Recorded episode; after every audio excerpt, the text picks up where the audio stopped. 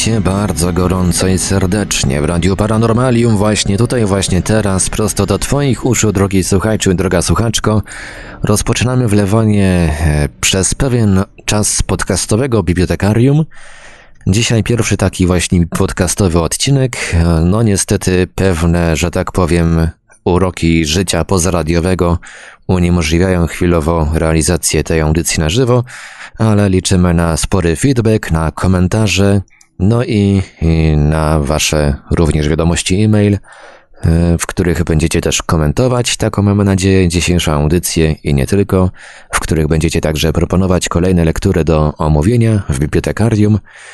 A dzisiaj punktem wyjścia do dyskusji będzie książka Dlaczego prawda jest piękna o symetrii w matematyce i fizyce, której autor, światowej sławy matematyk Ian Stewart, opowiada historię ekscentrycznych i niekiedy tragicznych geniuszy, dzięki którym symetria urosła do jednej z najważniejszych idei współczesnej nauki.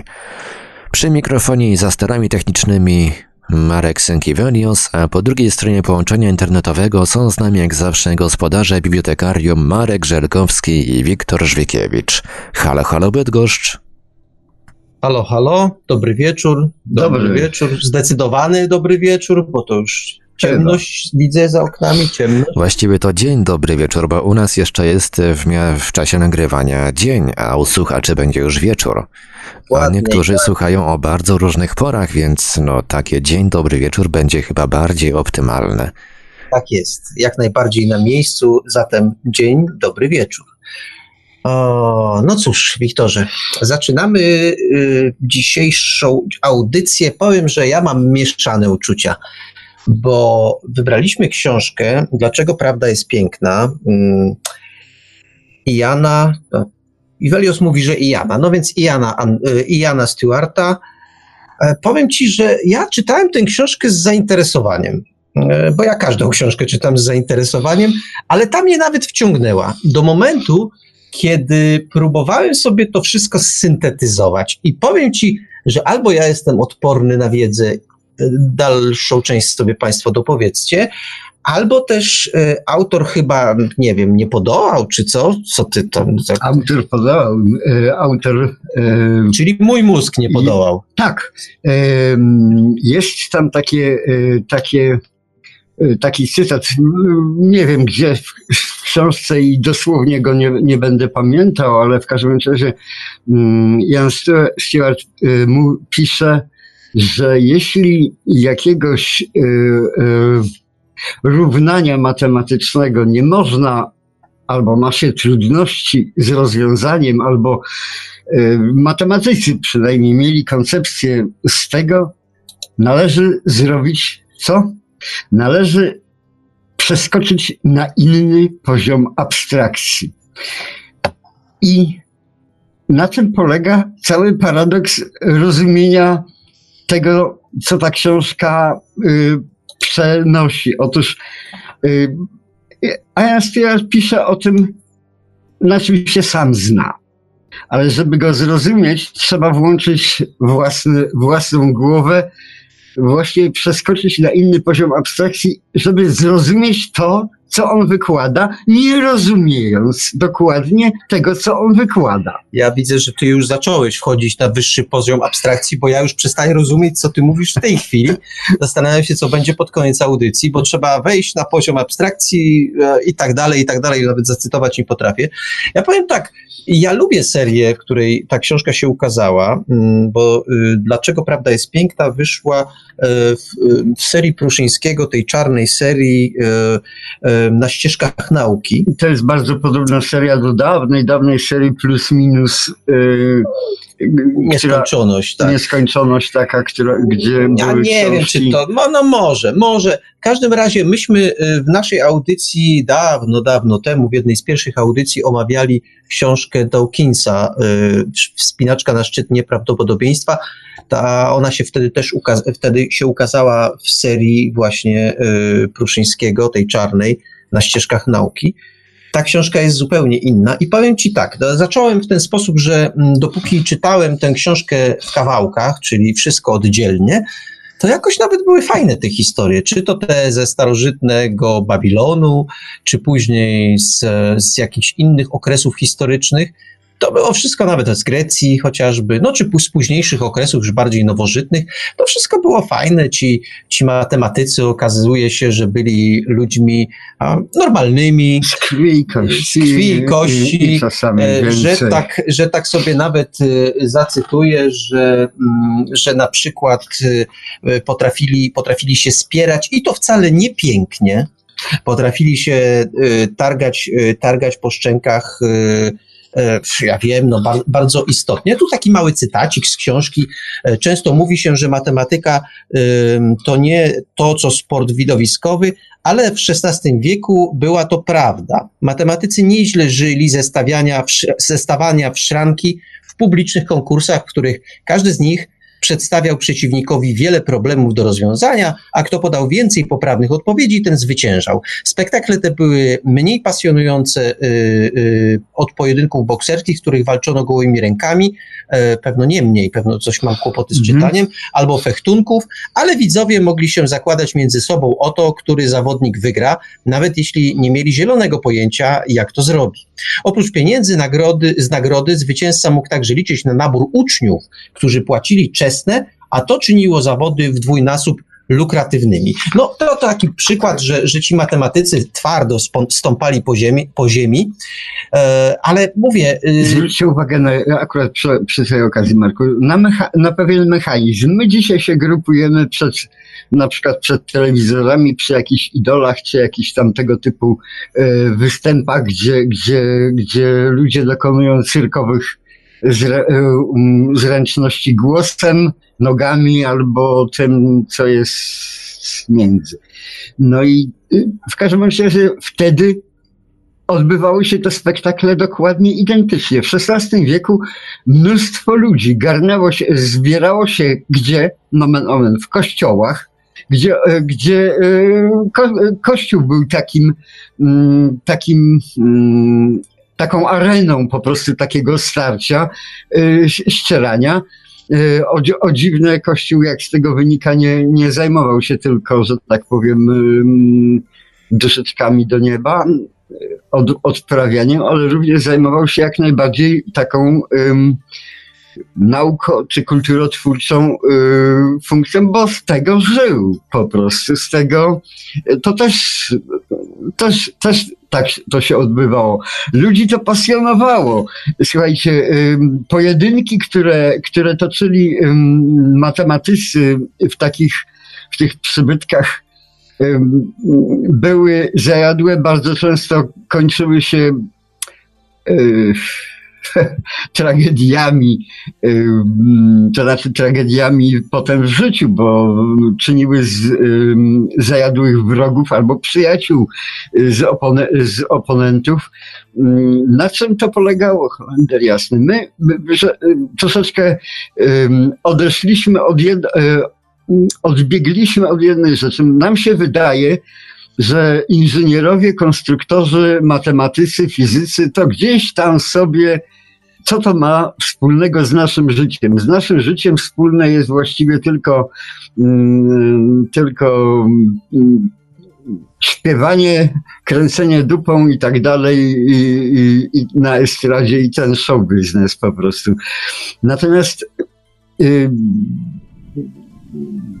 Holender ludzie kiedyś dyskutowali, zresztą tak samo dyskutowali o książkach. Książki też w, te, w tej chwili przestały być pasją, która, która, y, która grupuje y, jakieś niebotyczne ilości czytelników, którzy ze sobą wymieniają poglądy. Nie, nikt tego nie wymienia. No może u nas w audycji ludzie, którzy nas słuchają i którzy mniej więcej czytają to samo, co, co, co inni ja- jakby takie grupy towarzystwo wzajemnej adoracji, które się y, wokół jakiegoś tematu kręci. Natomiast matematyka, fizyka, te rzeczy przestały być Bogiem a prawdą mm, czymś, co budzi wielkie emocje. A ja zaraz, akurat mam tutaj na komputerze taki, taki śmieszny przypadkiem, zupełnym przypadkiem, Yy, cytat z Diraka, wielkiego, y, wielkiego fizyka, y, którego Jan Stewart cytuje. Diraka to jest tego od sfery Diraka. Mhm.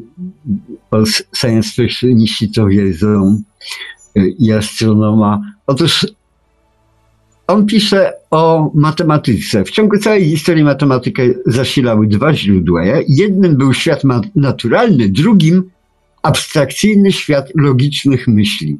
Ta kombinacja ich obu dała matematyce moc informowania nas o wszechświecie. Dirac rozumiał ten język doskonale. I teraz cytat. Matematyk gra w grę, w której sam wymyśla zasady, podczas gdy fizyk gra w grę, której zasady ustanawia natura.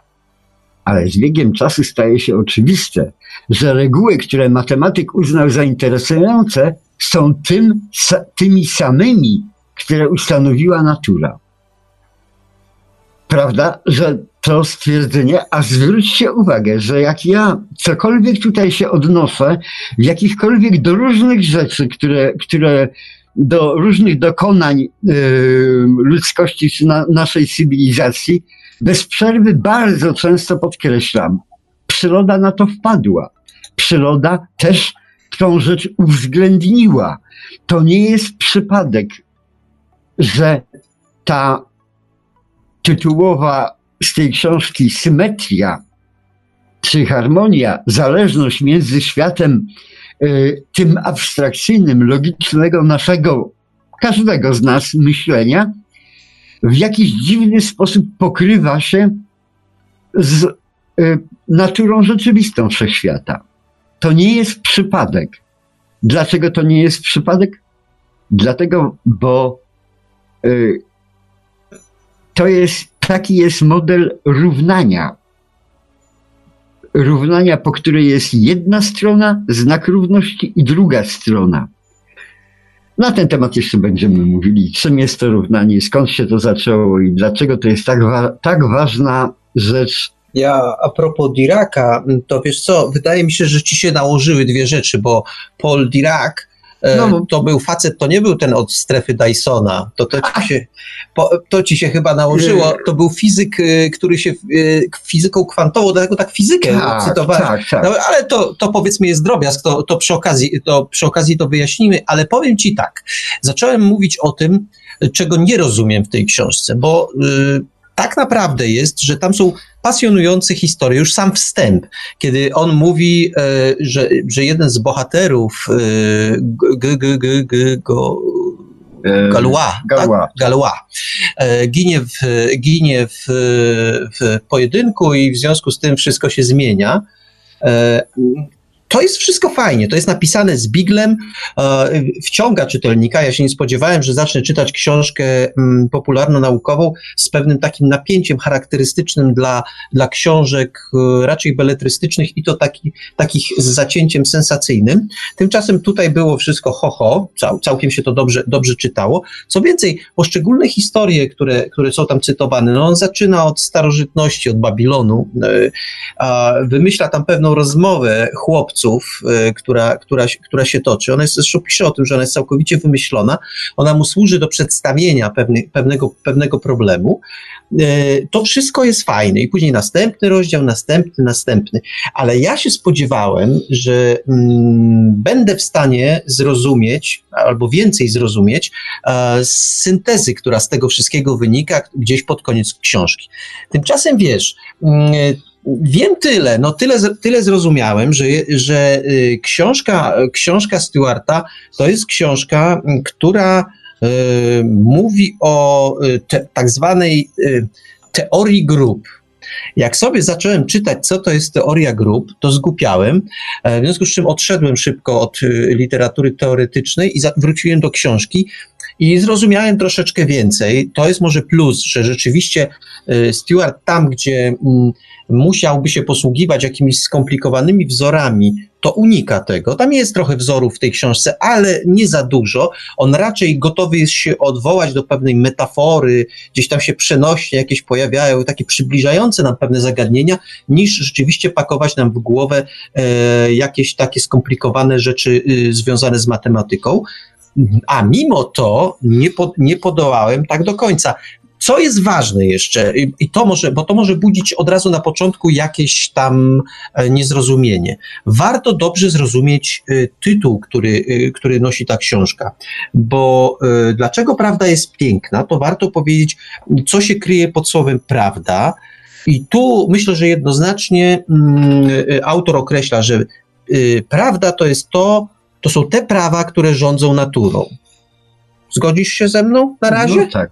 O, jak mi przykro. Natomiast e, jeśli chodzi o piękno, no to tutaj jest już pewien problem, bo my piękno kojarzymy y, raczej po linii estetycznej. Coś jest tak, piękne. Bardzo względnie. Bardzo względnie. No. Natomiast u niego to piękno odnosi się do symetrii. Symetria równa się piękno. Na gruncie estetyki to się nie da utrzymać.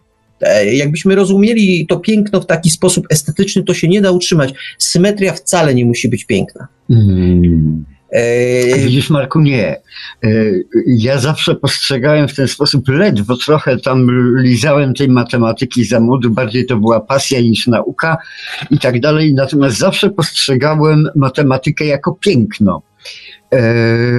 I e, przy widzisz, y, komponowanie rzeczy, ja, to znaczy będę się odnosił do, do, do, do takich prywatnych moich rzeczywiście doświadczeń, jak, jak z matematyką związanych. Matematykę miałem na, w technikum geodezyjnym naprawdę na wysokim poziomie, bo to była wtedy trzeci, czwarty rok y, studiów matematycznych w szkole średniej y, z tamtych czasów.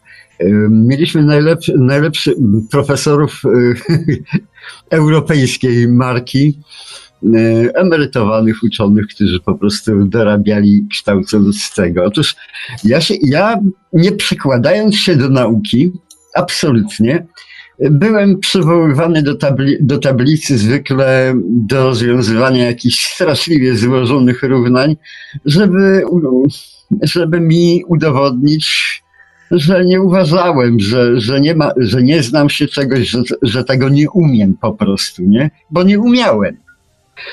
Stawałem przed taką tablicą, Belfer mi tam wypisywał, kaza, albo raczej kazał mi wypisywać takie mm, pół tablicy kilometrowych y, jakiegoś równania z tego i tak dalej. Ja nie, y, nie mając pojęcia, o co biega, o, o co tego. Przyglądałem się takiemu równaniu i traktowałem, poszukiwałem jakichś walorów estetycznych, Marku, w tym, w, w, tym, e, w tym równaniu. Dokładnie estetyki takiej pewnej harmonii, jak się ładnie układa w jak, jak można przekształcić jeden prosty wzór w bardziej prosty albo w bardziej złożony, ale wyjaśniający coś. Szukałem takiej estetyki. Kierując się tylko tą e, estetyką, naprawdę nie mając pojęcia o podstawach matematyki, e, potrafiłem e, po wyprowadzeniu wzoru jakimś, jakimś naprawdę kilometrowym, postawić znak równości i bezmyślnie podawać wynik e, po znaku równości. Dlaczego? Bo ten wynik pasował do Y, pierwszej strony, lewej strony równania. On pasował. On, on był tak samo urodziwy, wynikał z tego całego tego. No, Możesz mi wierzyć, Marku, że zwykle trafiałem w dziesiątkę. Tak, wiesz, to, to czy ja ci no. wierzę, to jest jedna sprawa, ale to, że y, nasi słuchacze ci nie wierzą, to jest oczywiste dla mnie. Bo powiem ci tak, gdybym ja wiedział, gdybym ja miał taką fajną matematyczkę, która mi zadawała takie równania, że ja bym je estetycznie mógł rozwiązać, to ja bym był szczęśliwy, ale albo moja estetyka jakoś nie korelowała z estetyką mojej matematyczki, albo były jakieś inne poważne ku temu ku temu powody, ale e, ta metoda mi się zupełnie nie sprawdzała. Dostawałem pałę za pałą.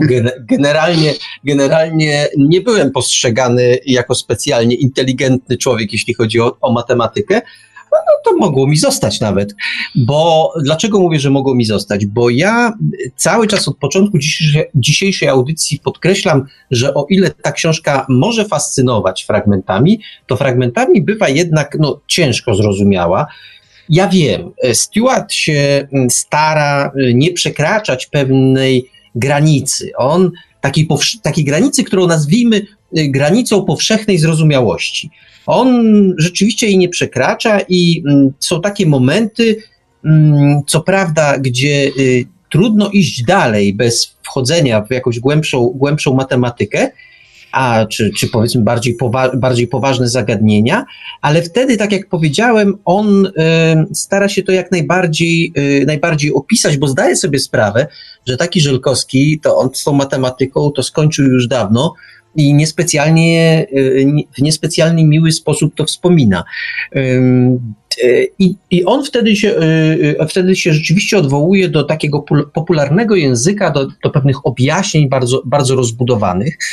I mnie nie chodzi o to, bo ja wiem, że dzisiaj świat się dzieli e, na, mm, na ludzi, którzy e, rozumieją matematykę i nie rozumieją matematyki, i ci, co nie rozumieją matematyki, to są humaniści.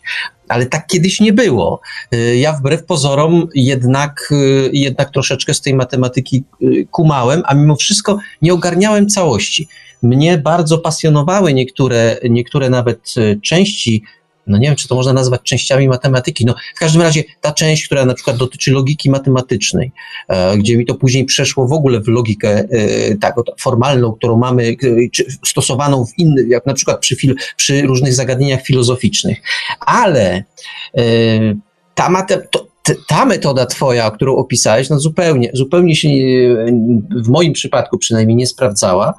No ale wracając, autor y, sugeruje, że tak jak mówiłeś o znaku równości, no to według niego prawda plus piękno równa się symetria. To tak można by zinterpretować przynajmniej część tego, tego co on pisze. I powiem ci, nie jest to trochę sztuka dla sztuki. No, no powiem ci. Nie jest, Marku, to sztuka dla sztuki. Przede wszystkim należy podkreślić od czego ta książka e, no, wychodzi. Okay. No dobra. E, otóż e, o, poza tą historyjką z Galła, która, która ma zaintry, zaintrygować po prostu czytającego, nieprzygotowanego do, do, do, do, do ten... Fajne miał imię, Evarist. Tak. Evarist Galois. Natomiast otóż Stuart pod, informuje nas że tak powiem, o tym, co zdarzyło się bardzo, bardzo, bardzo, bardzo dawno. On się odnosi do Mezopotamii, ale w innych rozdziałach książki odnosi się również do tego, że przed, to są, mamy dowody na to, dopiero, że tak powiem, e, w Mezopotamii, gdyż wtedy tam powstało pismo klinowe, e, w którym zapisy w tym piśmie klinowym pozwalają nam stwierdzić, że wtedy ten fakt zaistniał, ale brak dowodów pis pisemnych na to, co było wcześniej, nie świadczy o tym, że tego nie było. Otóż e, on podejrzewa zresztą i tak samo, tak samo większość mm, uczonych podejrzewa, że e, pewne rzeczy, które Babilończycy e, zrozumieli, czy nauczyli się posługiwać, oni to rozwinęli, ale były, człowiek posługiwał się tym dużo, dużo, dużo wcześniej, jeszcze przedtem, zanim powstało pismo, język y, pisany. Na czym to polega? Otóż y, on przywołuje, co y, właściwie największe osiągnięcie Babilończyków. To jest właśnie konstruowanie i umiejętność rozwiązywania równań matematycznych. Tak jest.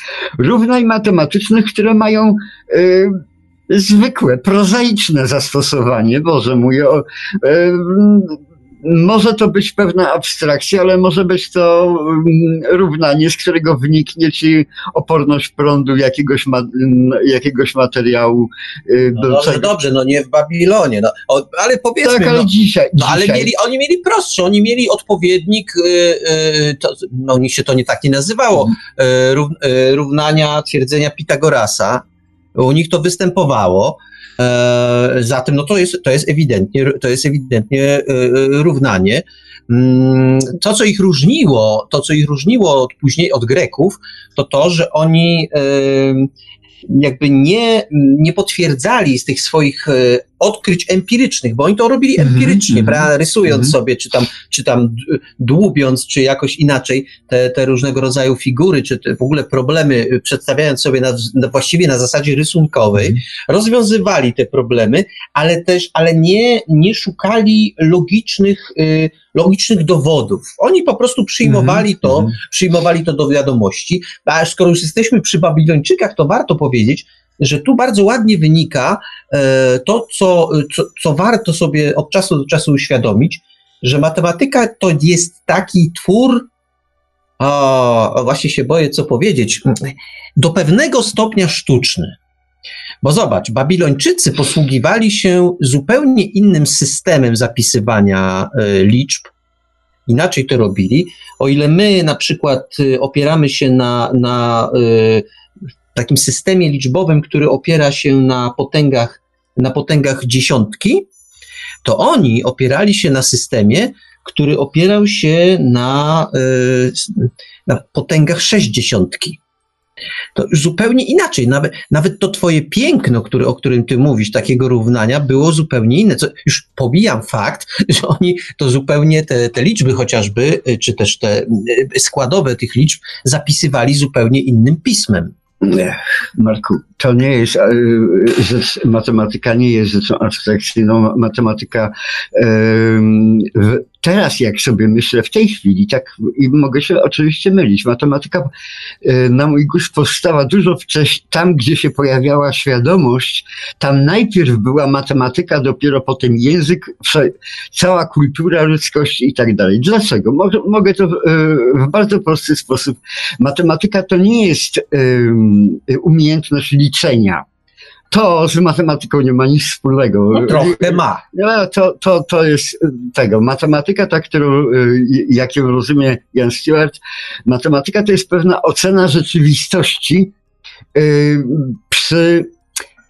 I dam przykład. Otóż, jeżeli byliśmy jeszcze jakimś pierwotnym stadem tych tam hienopodobnych szakali i tak dalej, tak jak w każdym stadzie wyłania, wy, wyłaniał się zwykle jakiś przewodnik stada, a przynajmniej ta hierarchiczna, em, hierarchiczne ciągoty zawsze, zawsze w przyrodzie istniały. No, trzymając twojej, po, się twojej poetyki, hiena przewodnik. Tak, hiena przewodnik. Otóż taki przewodnik y, musiał, nie musiał się dogadywać, nie musiał tego na temat, musiał matematycznie oceniać rzeczywistość.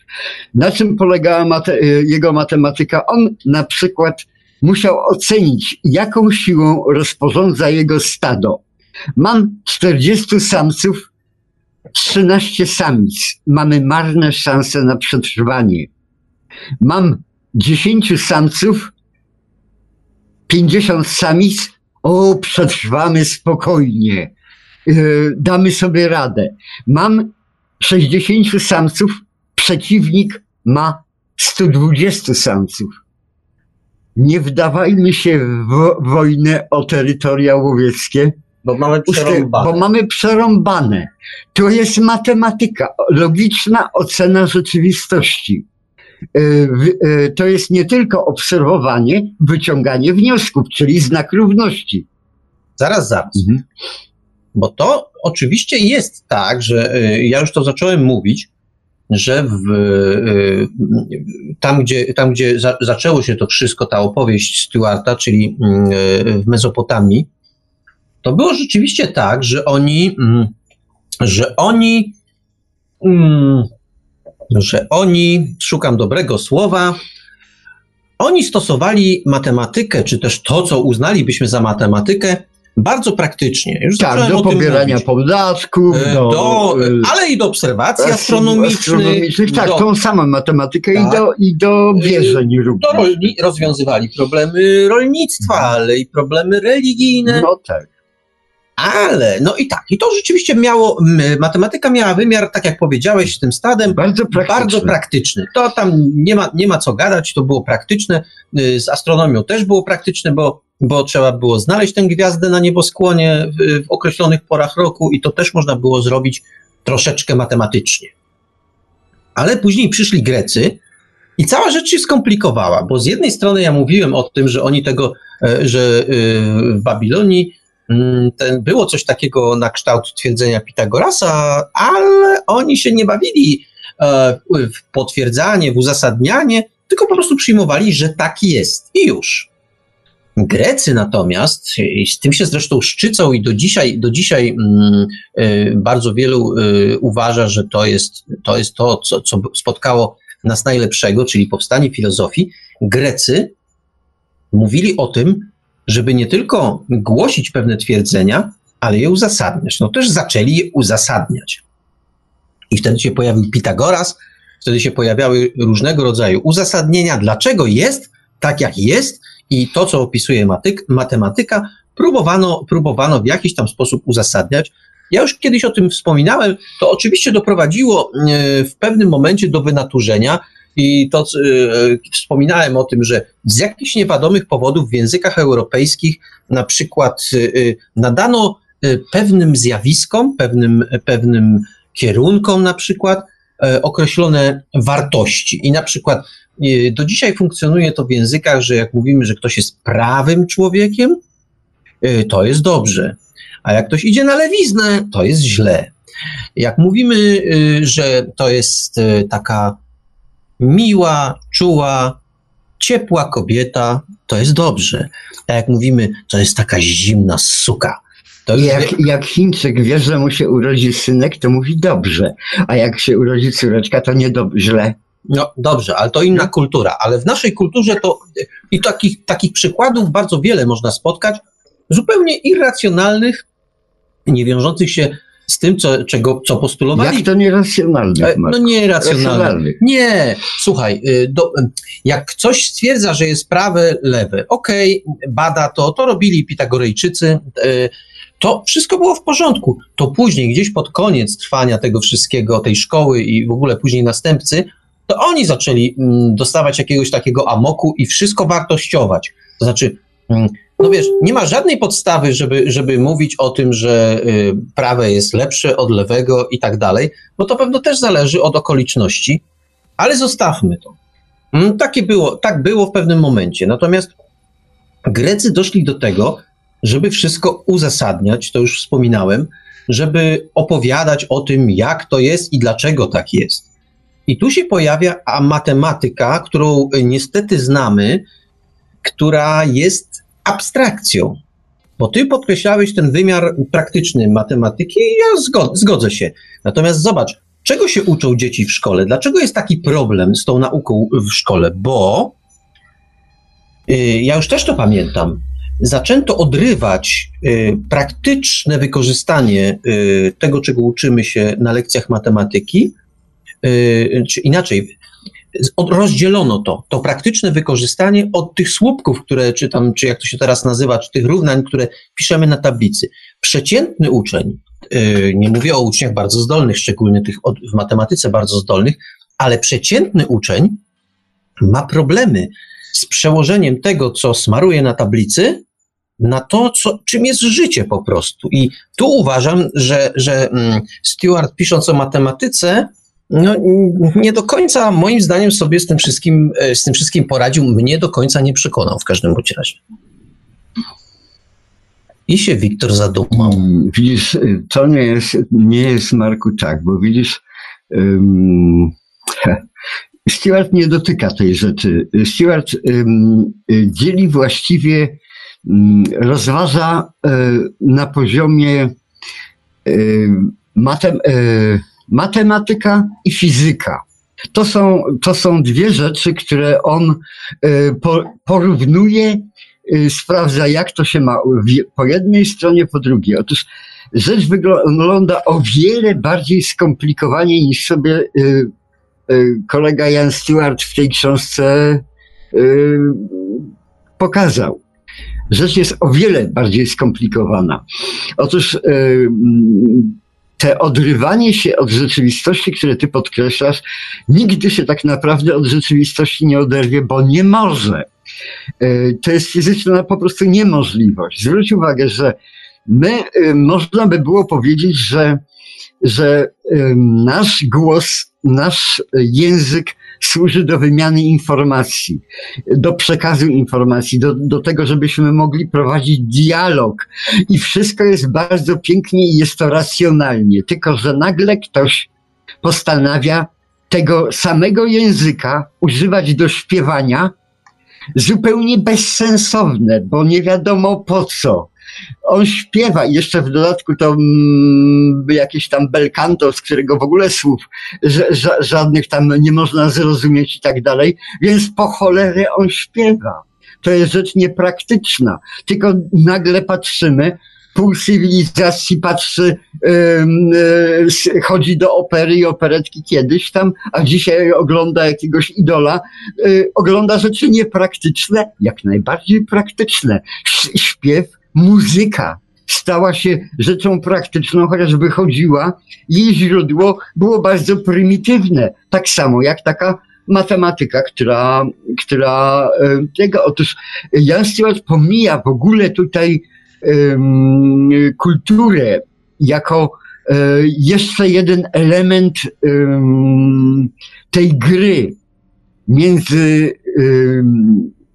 właściwie jako trzecią stronę, trzecią stronę e, medalu po prostu.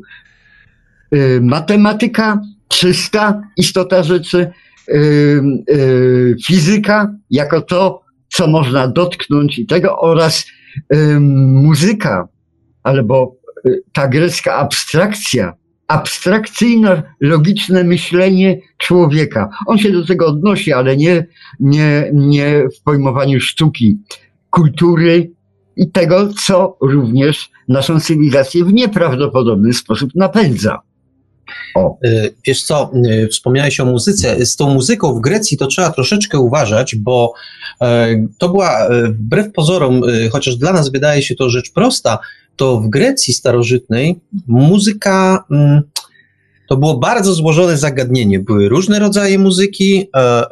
Tak samo się, jak w Chinach i w Japonii. One się odwoływały do różnych, do różnych kultur, takich wewnętrznych, podkultur, czyli na przykład do rolniczej, ale też do miejskiej.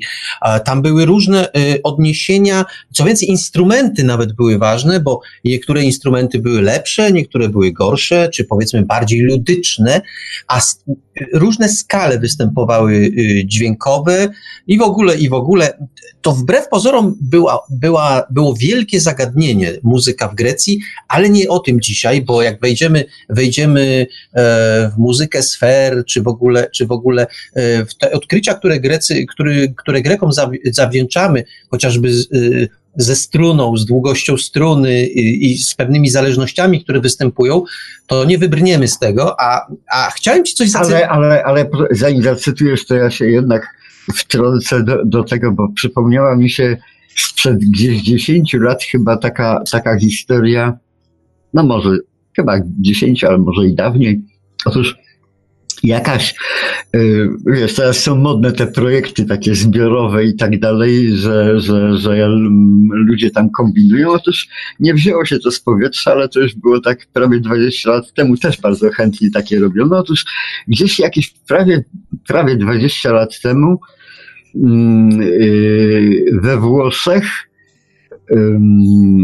i w Grecji we Włoszech chyba. Ja będę breził, bo nie mam, nie mam, ledwo pamiętam ten fakt. Otóż do, jacyś muzycy dzięki technikom komputerowym y, postanowili spróbować odtworzyć muzykę grecką.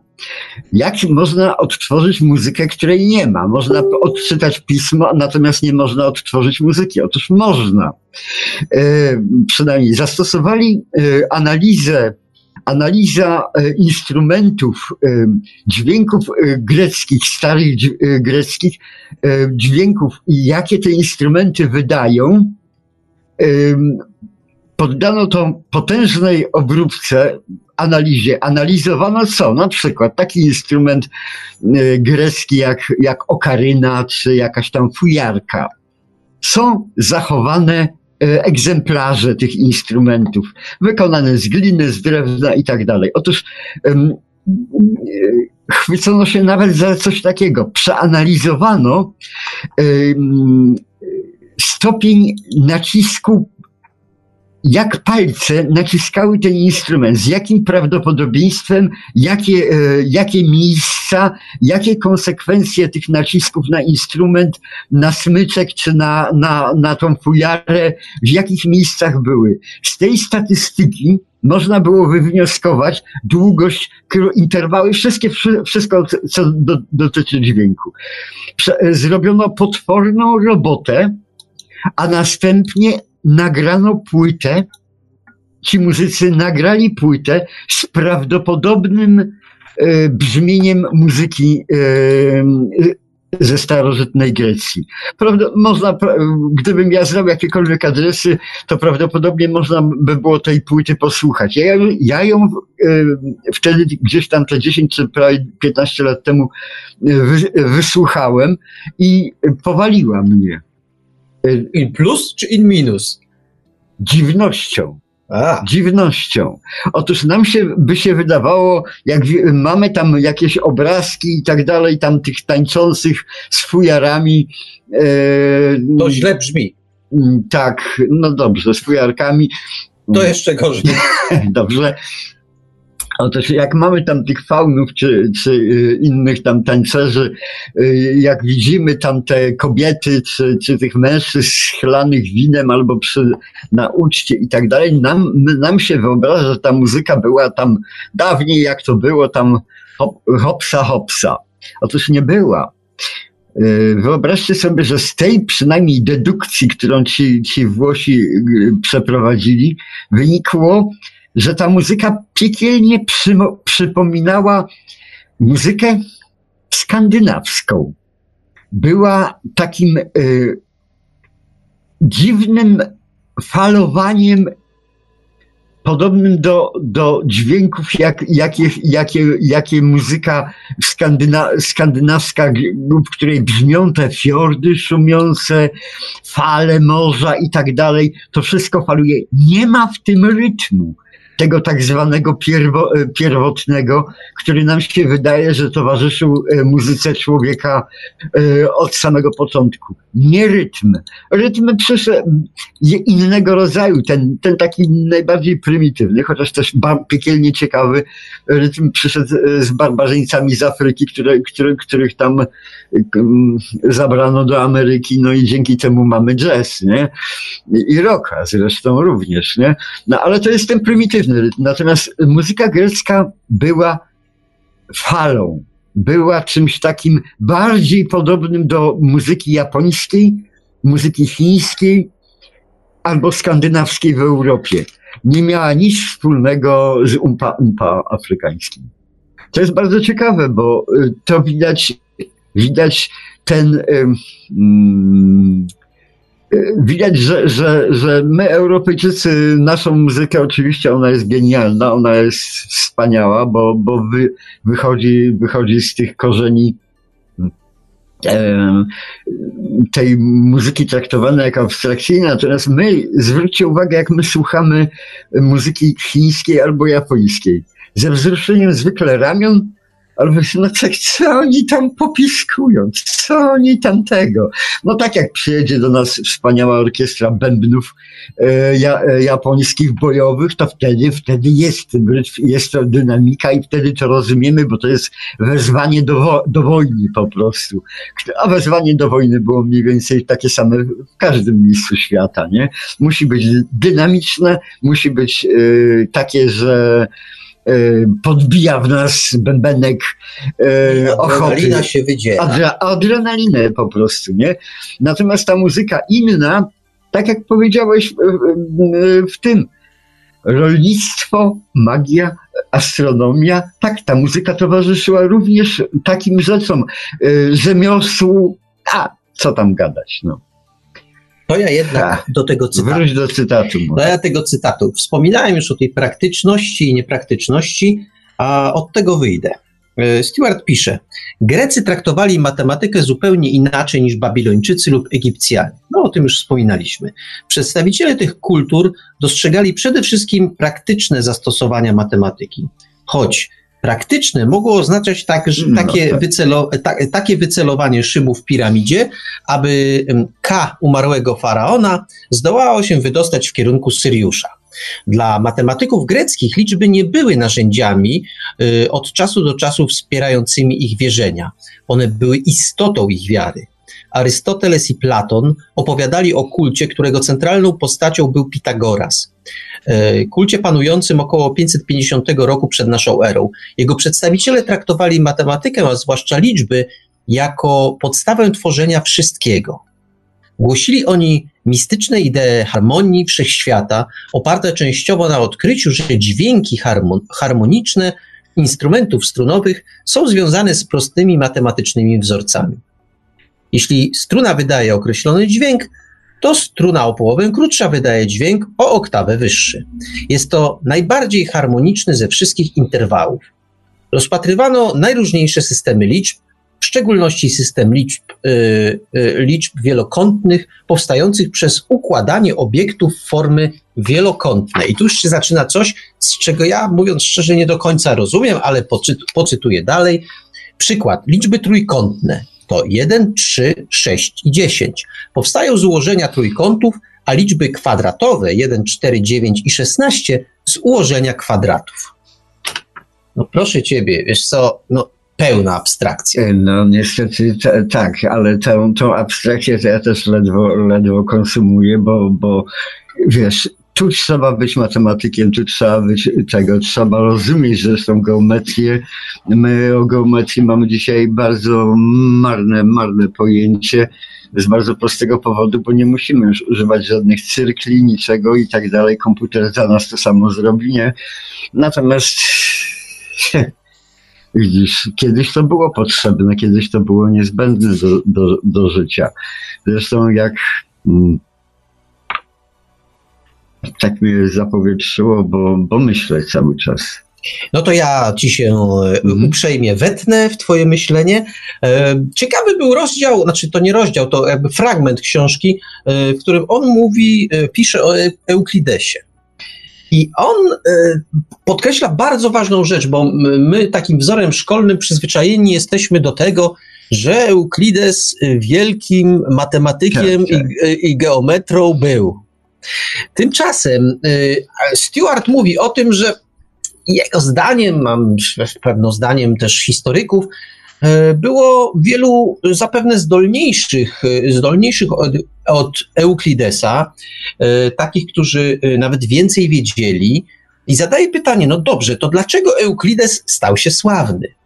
Skoro byli ci bardziej znaczący, bardziej mądrzy, i, i, i dlaczego tak się stało, że przez prawie 2000 lat imię Euk- Euklidesa no właściwie jest znane właściwie każdemu. Dzisiaj to już pewno y, częściej tym, którzy y, mówią o geometrii nie. No ale no dobrze, no ale przynajmniej gdzieś to, gdzieś to y, nazwisko pada. Natomiast y, mm, dzisiaj prawda jest taka, że już y, adepci matematyki to zdecydowanie y, na całym świecie, tak mi się wydaje przynajmniej, to nazwisko rozpoznają. I, e, a co więcej, był, był szanowany w swoim czasie w świecie arabskim. No dlaczego? No on podaje, że Euklides wpadł na coś, na co inni jego koledzy nie wpadli. Albo wpadli mniej, albo im nie mieli tyle szczęścia i nie przetrwało. Otóż Euklides wpadł na to, że swoje piękne twierdzenia, swoje, swoje piękne idee należy po pierwsze zapisać, po drugie, po drugie y, bardzo dokładnie opisać i przedstawić ludziom. I dzięki temu, dzięki temu dostaliśmy dzieło, y, które, które nosi tytuł Elementy geometrii. E, y, Zwykle bywa to dzieło określane skrótem Elementy Euklidesa. I e, prawda jest taka, to już podaje na odpowiedzialność Stewarta, że od czasu y, wynalezienia, y, wynalezienia druku to była jedna, y, o ile pa- y, Stewart podaje, że to była jedna z pierwszych ksiąg, które, mm, które wydano, wydano drukiem w, różnych tam wydaniach najrozmaitszych, a więcej wydań miała, miała wówczas tylko Biblia. A zatem, a zatem Euklides, Euklides wpadł na to, że swoje, swoje twierdzenia należy nie tylko uzasadniać, ale przede wszystkim zapisywać dla potomnych. I pewno, pewno dlatego, dlatego to wszystko przetrwało.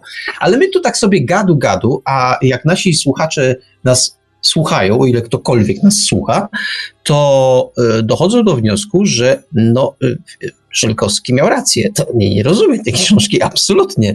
No, bo opowiadamy, opowiadamy historię, tak jak to zresztą robi, robi autor, um, opowieści różnej treści na temat różnych ważnych osób e, w, e, w historii matematyki. No i co z tego? Co z tego, Marku? Piekielnie dużo z tego wynika. Otóż z tego wynika, że, że my, y, może te szkoły mistyczne greckie były bliskie właściwie, kiedy tworzyły jakieś takie prawie religijne mm, traktowanie matematyki jako, jako bazy, nad której się od, odwzorowuje cały wszechświat albo, albo istoty, że tak powiem, czyli duszy świata. Nie? By, mam wrażenie, że jednak oni byli bliżsi niż dzisiejszy współczesny człowiek, który po prostu żre pasze i nic ma, ma, to, ma to w nosie. Dlaczego, dlaczego tak myślę? Otóż zwróć uwagę, tak jak ci powiedziałem, że on się do kultury tak, Jan Stewart tak za bardzo nie odnosi, sztandarowa y, historia tej książki zaczyna się od tego garła, tak? Proszę sobie y, uświadomić, co jest w książce y, bardzo ładnie przeanalizowane, tam później, trochę nie na początku. Y, otóż ten Galła, kiedy umierał, miał 22 lata.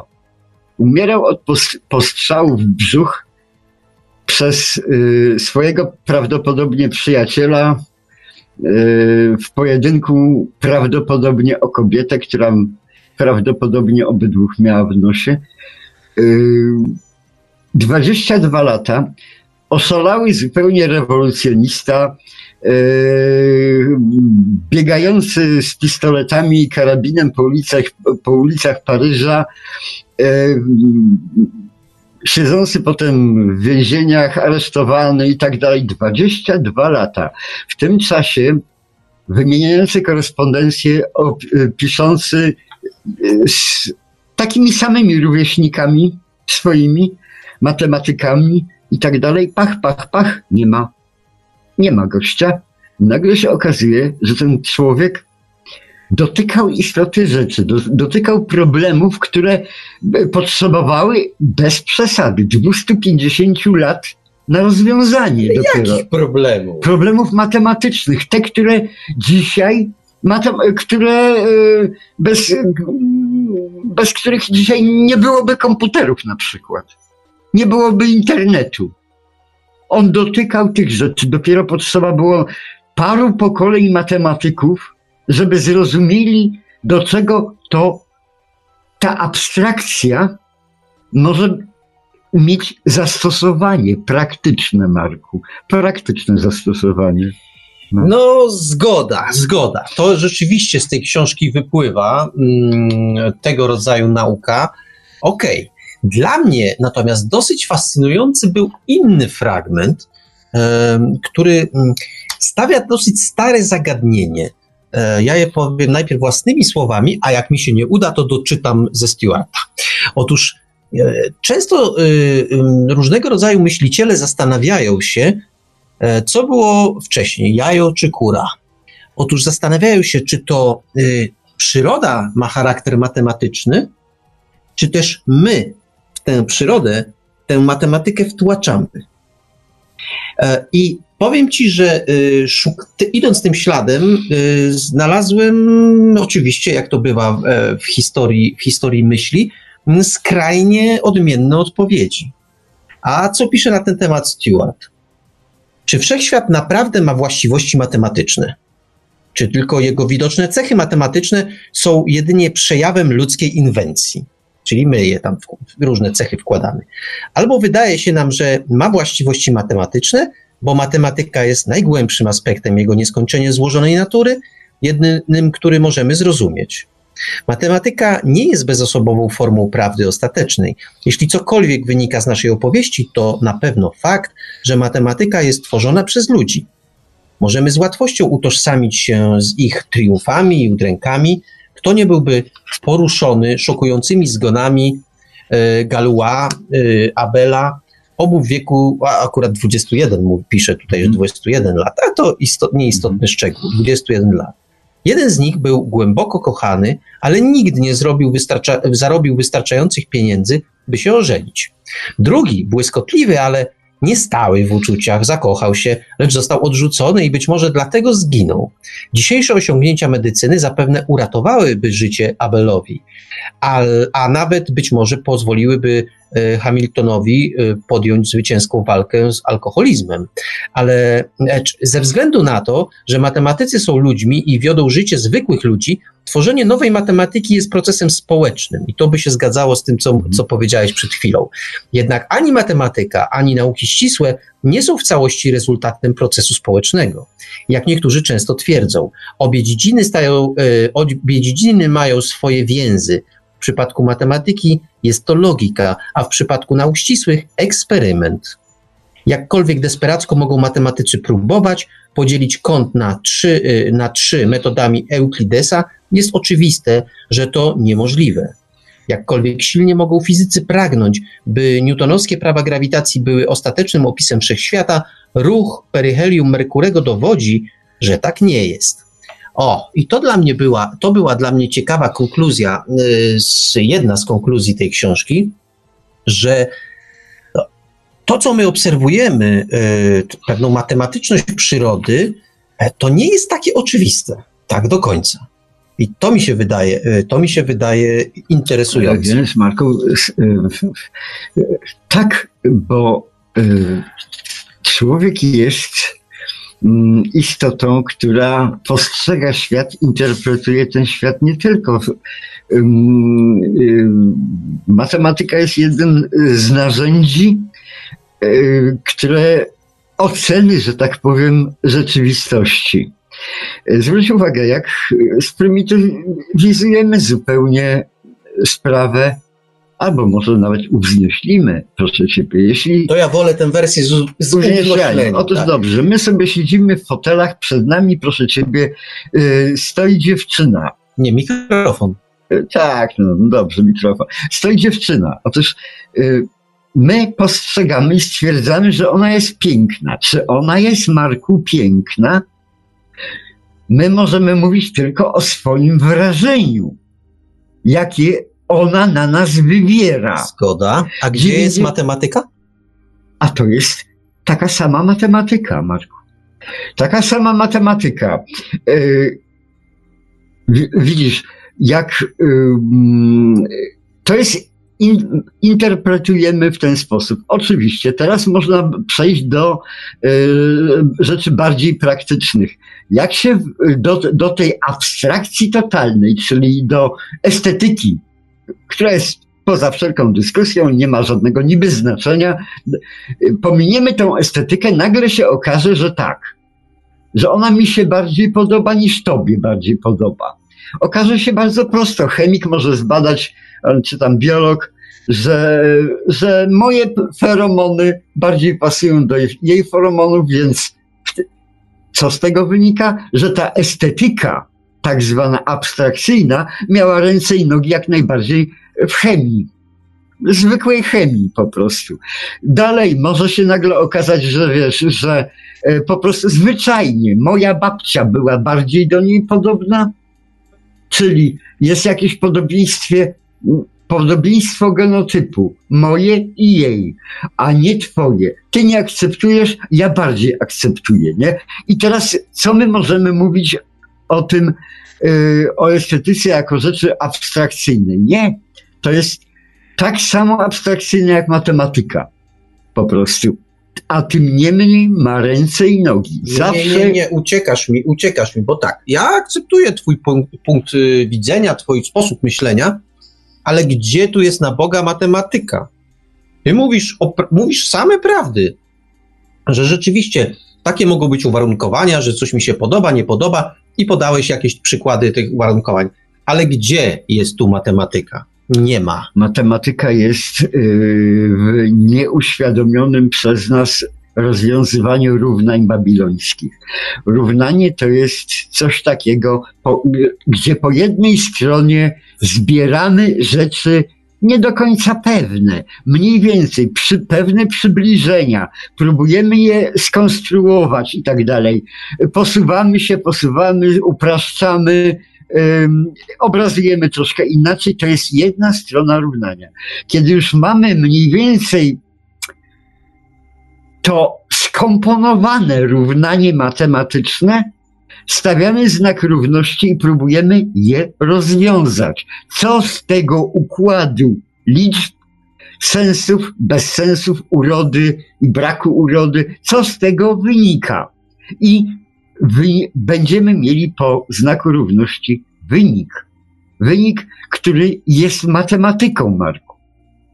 Dalej, ale również jest, jest rzeczą mm, świat, no nie wiem, mówiącą o wszystkim. Ja to zresztą tak może, może przez wcześnie powiem y, coś, co, co właściwie szykowałem sobie mm, y, dzisiaj na, na zakończenie tego całego programu. Otóż y, dlaczego warto, żeby tą książkę przeczytali bo my mówimy chaotycznie, żeby przybliżyć specjalnie, bo sami dokładnie jej nie rozumiemy, ale ja twierdzę, że nawet Jan Stewart też jej do końca nie rozumiał tego, co napisał. Otóż... E, Odważna teza. Pewnie.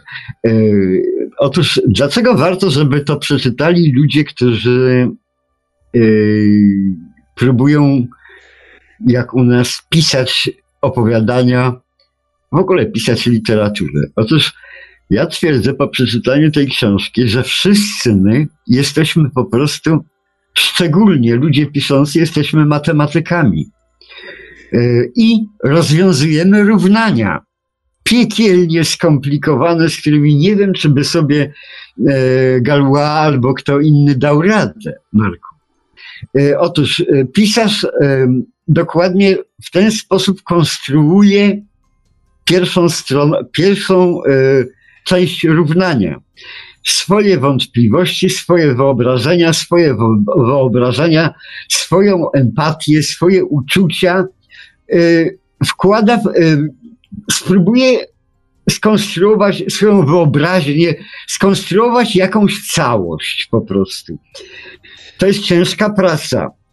Wymaga naprawdę ogromnej precyzji i ogromnego talentu po to, żeby w pewnym momencie postawić znak równości, a po rozwiązaniem tego równania nie jest, broń Boże, wynik, który podaje autor, ale coś, co wynika z jego rozważań, z jego yy, skonstruowania tego, tego równania oraz z odbioru, z odczytania tego równania przez czytelnika. Wspólnie dochodzimy do wyniku. To jest wynik. I zwróć uwagę, że w tym momencie tak należy patrzeć na kulturę. Taka wojna i pokójcia ustroja to jest po prostu jedna z gigantycznie skomplikowana strona równania. E, naprawdę, tu i Einstein i Galois mogliby się być może przekręcić, jakby ją spróbowali opisać matematycznie. Następnie wynik tego, e, tego równania to jest świadectwo to, że dalej tego Dostojewskiego czy tego Faulknera czytamy, dalej to, y, dalej ten wynik jest aktualny. Po prostu jest prawdziwy. Jest prawdziwe y, rozwiązanie tego równania. My po prostu jesteśmy matematykami, czy tego chcemy, czy nie chcemy. Jeżeli cokolwiek próbujemy stworzyć, musimy być matematykami. Bez matematyki nie stworzy się absolutnie niczego, chociaż y, nie, nie zdajemy sobie tego sprawy. Zwróć uwagę, że jeżeli ile się musiał tam Kadyna czy Adwentowska musiała się nad swoimi opowiadankami namęczyć, nakombinować, nasiedzieć i tak dalej, po czym mamy znak równości i co? Cudeńko. No, Perfekcyjne ale cudeńko, Ja Mareczku. czegoś nie kumam. Ty mi, Perfekcyjne, takie same jak E równa się MC kwadrat. a ty mi chcesz powiedzieć, Czyste, klarowna matematyka. no właśnie nie matematyka. No przecież jak Lew Tolstoj pisał Wojnę i Pokój, to gdzie, gdzie, gdzie była ta matematyka? No gdzie nie była? No pisał, pisał powieść. Konstruował, konstruował powieść. Tak samo jak, jak e, inżynierowie konstruowali piramidy, zegarki szwajcarskie i inne, a dzisiaj konstruują e, komputery czy inne tam pierdółki. To jest konstruowanie, Marku. A to jest matematyka. No, trochę, trochę muszę ci racji przyznać, że rzeczywiście jestem, jestem zwolennikiem tego, że e, sporą część utworów literackich właśnie się konstruuje. Tam oczywiście jest miejsce na, na pewne natchnienie, na pewien, pewien, pe, pe, pewne, pewne wzruszenie i pewien, pewne, pewne takie, no, e, pe, pewną, pe, pewną e, improwizację. Zwróć uwagę, Ale, No. ale jednak rzeczywiście uważam, że, że, że, mm, że utwór literacki w pewnym stopniu, e, chciałbym być dobrze zrozumiany, to nie tak, że to wyłącznie, ale rzeczywiście w pewnym stopniu utwór literacki jest konstruowany. Zwróć uwagę, Marku, na zabaw, zabawną koincydencję. Otóż ym, ten przywołany przez y, Stuarta Galłaczy Abel giną mając tam te lat, y, umierają mając lat 21 czy 22, proszę ciebie. Przedtem żyją jak wariaci, przedtem żyją w ogóle tam e, e, pojęciami. Czy to ci kogoś nie przypomina? Czy to ci nie przypominam strasznie wybujałych z temperamentem młodych poetów, którzy piszą jak wariaci, w ogóle nie rozumieją. Wychodzą rzeczy genialne, po czym właściwie bardzo często się albo giną, bo, bo właściwie wszystko robią, że, żeby, żeby się zaćpać, albo, albo, albo zachlać Tak. e, na, na, na tego, albo, albo, albo wejść w jakieś e, dziwne układy. To jest jedna z metod, ale genialność ich, tych genialnych poetów jest bardzo porównywalna z genialnością tych młodych matematyków. Nie wiadomo, czy on y, potrafiłby potem usystematyzować to, co zrobił Pitagoras właśnie, nie? Pew, pewnej systematyki. To jest, do tego trzeba em, myślenia długodystansowca, takiego jaką miał Pitagoras, takiego, e, taką, taką miał Tolstoj, em, takie na pewno miał też Sienkiewicz i, i tak dalej. Otóż są krótkodystansowcy oraz są długodystansowcy również i w matematyce, i to są porównywani. Ten talent, który to nagle, wiesz, jak, jak, jak ta taka, wiesz, y, no można palić świeczkę, która się długo pali, długo się ten, ten, ten cały tego, no ale można chlusnąć ropą naftową czy jakąś naftą, nie? Będziemy mieli puch i koniec, nie? No i fajnie, lepsza jest świeczka dla nas, nie? Bo my, że tak powiem, dopalamy się, dopalamy, ale jakokolwiek żyjemy i, i świecimy trochę, nie?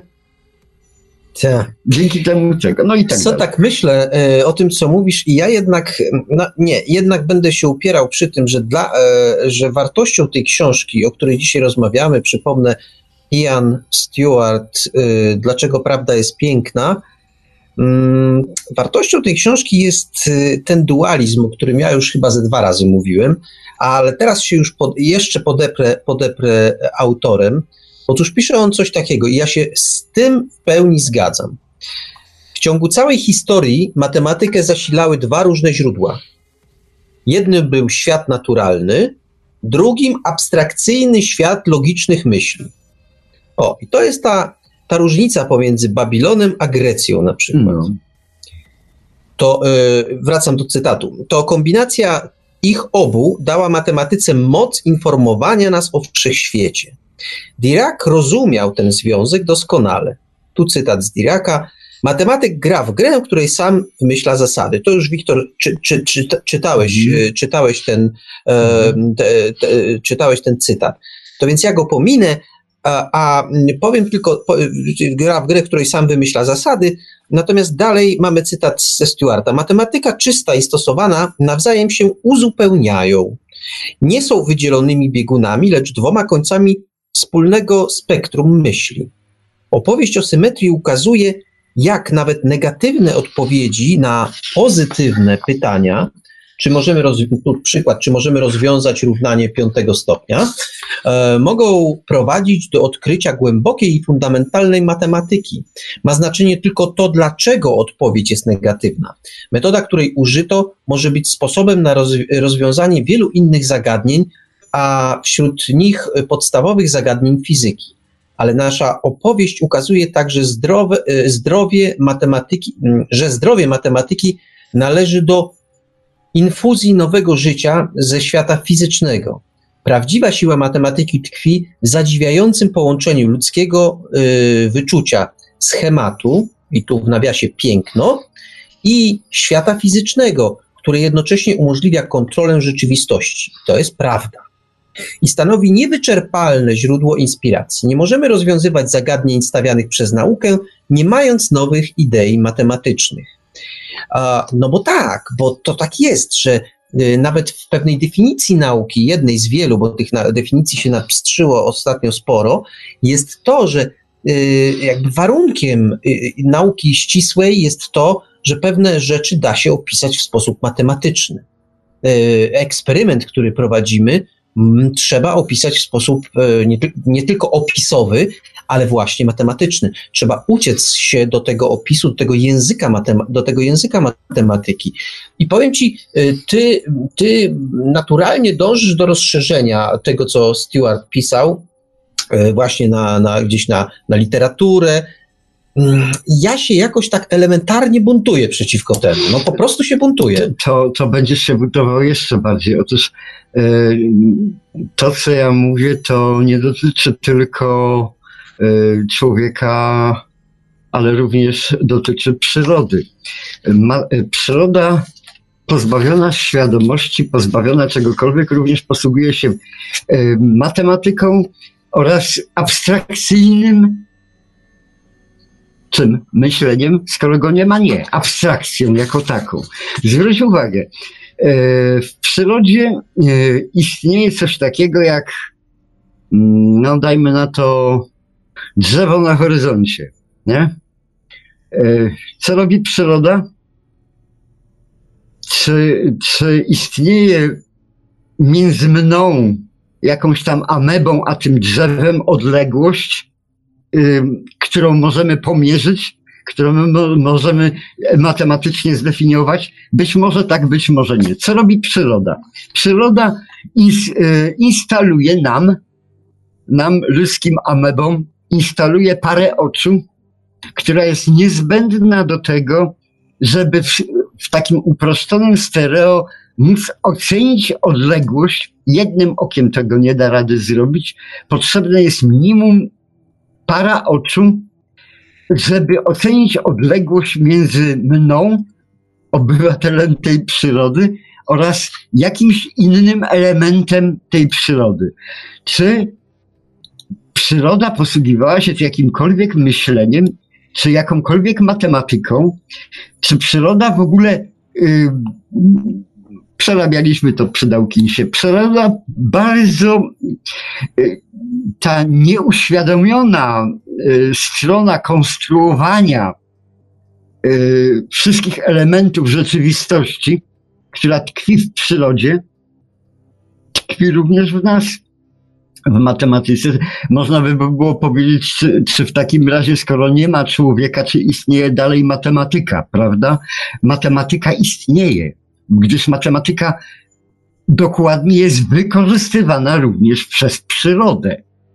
Przez yy, zwykła ta gwiazdy dzięki grawitacji wyczuwają nawzajem siebie, prawda?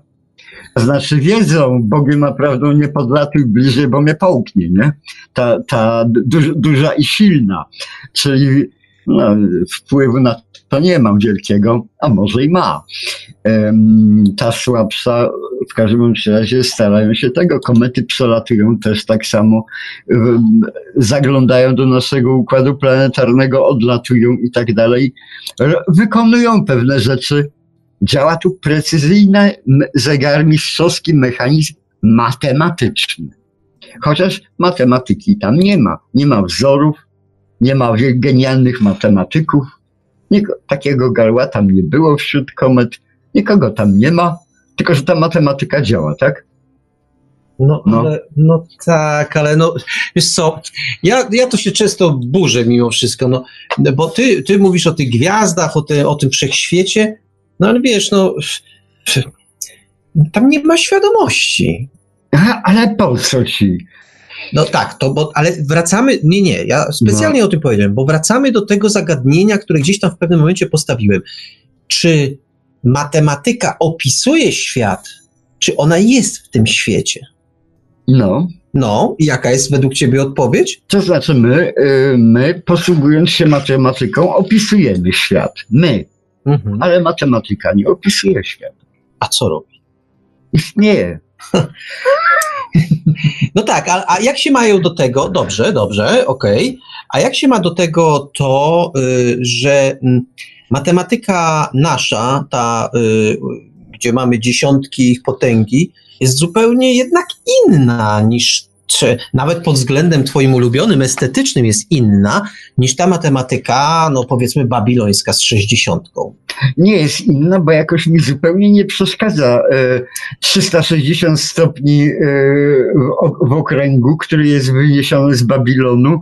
Nie e, zupełnie mnie nie wzrusza 365 dni, które jest też przyjęte z Babilonu. Nie, to jest przyjęte z tego, że ty, taka jest taki jest po prostu obieg Ziemi wokół Słońca. No tak, no, no, no tak, no bo taki jest i, i co, co to ma Z do... pewnymi, z pewnymi niuansami, ale jednak.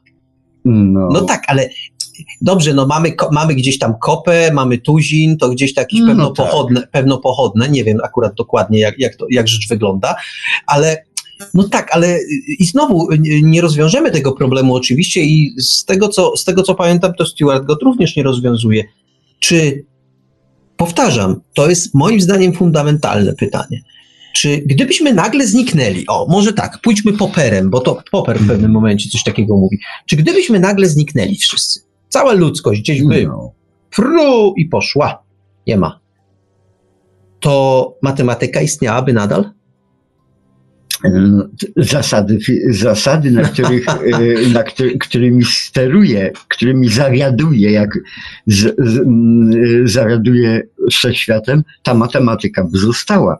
A pojęcie nasze, matema- abstrakcyjne pojęcie matematyki, nazwanie tego naszym językiem, bo to jest nasz język po prostu, matematyka, którym, który tam ci bardziej lepiej, lepiej gadają, jak Jaron Stewart od nas, nie? takim językiem się posługuje. Y, Umierając, y, kiedy ginie człowiek i ludzka cywilizacja, to umiera jej język. Jej język, ale nie umiera nic z tego, co ten język nazywało. Nie? No tak. Nic. Nic z tego nie umrze. Słońce pozostanie, powietrze będzie, chmury będą Ale czy- kapały. No dobrze, ale No. na, a czy nazwa Słońce pozostanie? Nie, no bo po co? To jest nasza. Na... A, to już skoro wspomniałem przy Poperze, to się muszę popisać, że coś wiem, no bo ja to tak jak się czymś nie popiszę, to zaraz będę chory później w domu. E, To a propos Popera, bo to jest dosyć ciekawe. Otóż Popper, mm, poza, tym, poza tym, że napisał e, takie monumentalne dzieło Społeczeństwo Otwarte i jego wrogowie, to jednak zajmował się bardzo przez długi, długi czas nauką, e, w ogóle wszystkimi zagadnieniami związanymi z no, filozofią nauki, no tak to określmy. W każdym razie on w pewnym momencie powiedział, że stworzył taką, no trudno nazwać to teorią, taką, takie pojęcie trzech światów. Że jeden świat to jest świat y, naszych zmysłów, to co postrzegamy. Hmm. To jest pierwszy świat, no jak nas nie będzie, to, to nie będzie tego spostrzeżenia. No, Drugi świat to jest świat naszych myśli. To, co rodzi się w naszych głowach, y, kiedy spoglądamy na świat. I to jest coś zupełnie innego niż ten świat. no tak. Aczkolwiek jest to blisko, to znaczy sobie nie, nie, nie rozdzielajmy sobie tego w ten sposób, że, że to są jakby zupełnie, zupełnie nieprzystające do siebie No jeszcze części. interpretacja. Tak. Pewna interpretacja y, y, odczuć, czy też y, tych, tych, tego wszystkiego, co przekazują nam zmysły. I pewnym takim odkryciem, aż dziwne, że trzeba było 20 wieków współczesności i jeszcze kilku, a jeśli nie kilkudziesięciu w starożytności, żeby wpaść na to, że istnieje coś trzeciego. Istnieje świat, to powiedzmy świat zapisany na różnych nośnikach, który, mm, który zapisuje ludzką wiedzę, e, który tam jest fizycznie, te odczucia różnego rodzaju. E, to może być również świat sztuki, o tym Popper nie pisze, ale to na przykład może być świat sztuki, interpretacji i tak dalej, i tak dalej. To jest trzeci świat, bo nawet gdyby ludzkość zniknęła, E, i nie miał kto tych zmysłów i tego, e, i, i tego mózgu, to ten zapis by jednak istniał. Co więcej, gdyby tu się pojawiła jakaś inna cywilizacja, mm, no z pewnym problemem musiałaby mieć jakieś, jakieś porównanie, ale byłaby e, przy pewnym wysiłku w stanie odczytać te nasze zapisy. A zatem nie byłoby nas, nie byłoby zmysłów, nie byłoby umysłu, a jednak pozostałby jakiś ślad po tym, co zapisaliśmy. To, było, to mi się wydaje dosyć ciekawe i taka koncepcja, ona się wydaje, powiem tak, kiedy się ją przedstawia często ludziom, to mówią, no to jest, to jest oczywiste, że tak jest. No, i to jest właśnie ten problem, że y, czasami filozofowie y, odkrywają rzeczy bardzo proste, bardzo późno. To być może jest siła, a być może właśnie słabość filozofii, a być może my po prostu nie zdajemy sobie z tego sprawy, bo ja miałem okazję słuchać słuchać takiej rozmowy na ten temat, kiedy prawda zostawała ujawniana powolutku, kiedy, kiedy osoba prowadząca dyskusję ujawniała tę prawdę powoli i kiedy ujawniła sprawę z tym trzecim światem, to spotkała się z dzikim atakiem. Że to absolutnie, to jest to samo, to samo, co, co zapisały nasze zmysły i później się rozrodziło w naszej głowie, bo przecież to człowiek pisze za pomocą ręki, zapisuje to i tak dalej. No nie do końca, bo w przypadku pisania rzeczywiście może zapisujemy wprost to, co, co odnotowały nasze myśli, co nasz, nasz umysł zanotował i później sobie to przekładamy na, przekładamy na słowa i zapisujemy. No ale są w tej chwili inne sposoby zapisywania naszej rzeczywistości i one już nie mają nic wspólnego na przykład z interpretacją, no bo, no bo jednak ten zapis y, obrazu, dźwięku, no on jest w jakiś tam sposób, tu znowu nie, ujedno, nie, nie czynimy tego jednoznacznym, ale on w jakiś sposób jest jednak y, y, takim zapisem, no właśnie jednoznacznym. Wiesz, Marek, zawsze, zawsze zadam ci pytanie, a skąd ty masz pewność, że my cokolwiek zapisujemy, a nie jesteśmy zapisem? A, no to jest oczywiście, to, to zagłębiamy się y, w bardzo ciekawe problemy, E, problemy, no, które dla potrzeb audycji scharakteryzujemy jako Matrix, e, rozmaicie rozumiany, czyli tak naprawdę, e, czy świat wokół nas istnieje i czy, czy istnieje realnie, bo to, że on istnieje, że my w tym świecie jesteśmy, no, no przecież to, to jakby wiemy, ale ile w nim jest, ile z tego, co widzimy, jest prawdą, a ile nie wiem, grą komputerową. Może to, to jest dosyć popularny, dosyć popularny temat i myślę, że go nie ma co rozwijać, bo, bo się za, za no, Temat też dosyć ostatnio obecny na antenie, szczególnie w niedzielę. A no właśnie, dokładnie, więc, więc y, sprawa tego, sprawa tego, czy ten świat istnieje realnie, czy też może tak nie do końca, no to, to, to jest sprawa istotna i coraz, myślę, że coraz bardziej y, ludzi interesuje, a warto powiedzieć, że ona się ciągnie za ludzkością od bardzo, bardzo dawna. Mm. Bo są tacy, którzy chcą upatrywać y, tego, co, co, co rozumiemy pod takim bardzo, to jest bardzo ogólne pojęcie Matrix, y, to już chcą widzieć u Platona w jego, w jego, w jego jaskini, tu bym się trochę zastanawiał, czy to tak można interpretować. Y, myślę, że są, y, że są, że to byłoby zbyt daleko posunięte, to było sprymitywizowanie troszeczkę myśli, platońs y, myśli platońskiej, ale to, żeby już, powiem tak, ale nie zabieram, nie zabieram głosu, bo za słabo, to, za słabo to poznałem, raczej znam to z różnego rodzaju interpretacji i część z nich mówi, że owszem, tak, a część mówi nie, to jednak, to jednak nie jest to pierwocin tego początku y, idei Matrixa można szukać, ale dalej. Y, u takich filozofów, y, no powiedzmy jak, jak Hume, e, takich jak Berkeley, tam znajdziemy rzeczywiście, o, poja- można jeszcze odwołać się, można się jeszcze odwołać do Kartezjusza, bo Kartezjusz przecież powiedział o tym, że tak naprawdę nie jest pewne, czy duch zwodziciel y, nam jakiś y, złośliwy demon, tak to też bywa nazywane, czy nam jakiś interpretacji świata nie podsuwa. I on tak naprawdę można by powiedzieć, y, że wymyślił Matrixa, tylko nikt nie zwraca uwagi, że Kartezjusz odpowiada na pytanie, czy tak się dzieje, czy nie. Bo on się odwołuje w pewnym momencie do idei Boga i troszeczkę zamyka temat. Co więcej, nie podaje, nie podaje przyczyny, dla której ten złośliwy demon, który gdzieś tam być może działa, te fałszywe obrazy, te fałszywe interpretacje świata, w ogóle ten świat fałszywy nam podsuwa przed oczy, przed nasze, nie tylko przed oczy, przed zmysły w ogóle.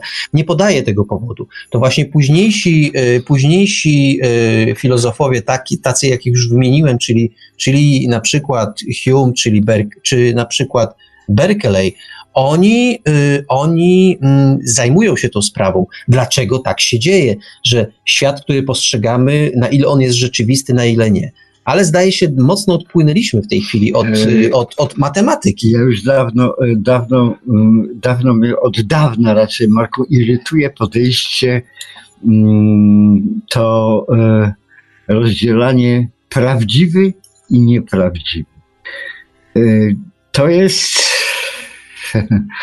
to jest, może dlatego, że, że jestem namiętnym graczem e, e, w grach komputerowych, dla mnie nie istnieją. Dobra gra, w ogóle gra komputerowa nie jest nieprawdziwa, jest bezwzględnie prawdziwa, tak samo prawdziwa jak jednoręki bandyta w Las Vegas po prostu. Albo sypie dolarami, albo nie, czy centami raczej, albo nie po prostu, ale to jest taka sama racja bytu. On jest rzeczywistość, to jest tak samo gra. Nie, nie, ale to my Gra co- tak samo jest Nie. i świat tak samo A, jest, Marku. Nieprawda. Poczekaj, wszystkie e, religie, jeśli m, kiedykolwiek tu nie, nie trzeba nowożytnych odwołań do Boga, do Boga potrzeba, em, potrzeba ludzi pierwotnych, szukania do jakiegoś, jakiegoś mistycyzmu, ustawiania siebie wobec przyczyny i skutku. To znaczy szukania e, przyczyny i skutku e, siebie, świata, co jest przyczyną, co jest skutkiem, czy my jesteśmy i tak dalej, to zawsze istniało i y, zawsze będzie istniało po prostu. Natomiast prawdziwość, Marku, jak ja gram Fallouta, to ta gra jest prawdziwa i świat jest prawdziwy dla tych żołnierzy, którzy tam walczą i dla mnie również. Sorry, ale myślę, że to, co w tej chwili No. robisz, to jest posługiwanie się pewnymi niedopowiedzeniami, które w języku obowiązują. Tak. To jest problem Czyli języka. prawda i lewa, tak. Nie. To jest problem języka y, i tego, co jest prawdziwe, co nieprawdziwe. Bo przecież ja nie kwestionuję, że gra, którą grasz, jest prawdziwa. Ale to nie jest prawdziwy świat. Jest prawdziwy. A ja tuż, a dlaczego jest prawdziwy? Marku, gdyż został Prawdziwy opisany jest z punktu widzenia postaci, która w tym świecie jest jakby grającą. tak. To jak najbardziej, tylko y, i pro- z punktu widzenia konstruktora czy programisty, który zamierzył skonstruować tą rzeczywistość. Oczywiście i pełni rolę demiurga, Tak. tylko cały problem I dzisiaj, szczególnie, szczególnie prawdziwe są zyski z tej gry, oczywiście. Haha. tak, to prawda, że dlatego demiurga, no jak sobie dobrze grę skonstruuje, to proszę, później się Sapkowski, y, Sapkowski sądzi, y, sądzi z firmą komputerową o 60 milionów.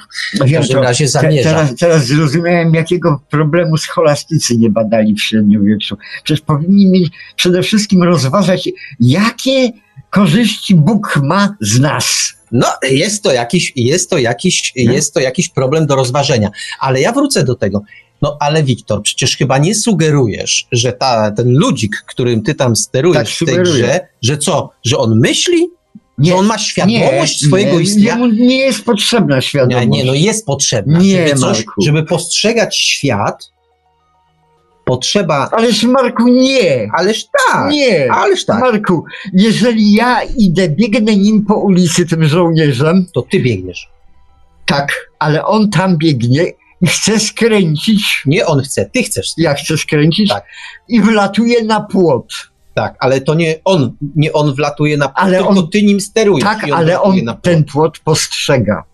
On postrzega On- tego. On Ty to postrzega ten płot, bo ma nie świadomość, tylko uważność, jak już tak operujemy terminami. po- tak, Więc on po prostu przez płot nie da rady przejść, więc e, musi mówiąc krótko, płot. on się w ten płot po prostu wpierdzieli. Wpierdzieli. Tak, i I dlatego. to nie ja zauważam, Tak. ale on. A on to zauważa, bo No. przejść nie może. Nie, bo my, Mnie tam nie ma, Nie, bo on my- tam jest. bo my y, No. w sposób taki płynny przyszliśmy do tego, y, że większość ludzi nie rozdziela rzeczy bardzo ważnej, czyli inteligencji i świadomości. Tak. To są dwie różne rzeczy. To są dwie różne rzeczy, bo jak mówimy o sztucznej inteligencji, to ona już realnie istnieje. Głupia jest co prawda, ale, ale sztuczna inteligencja.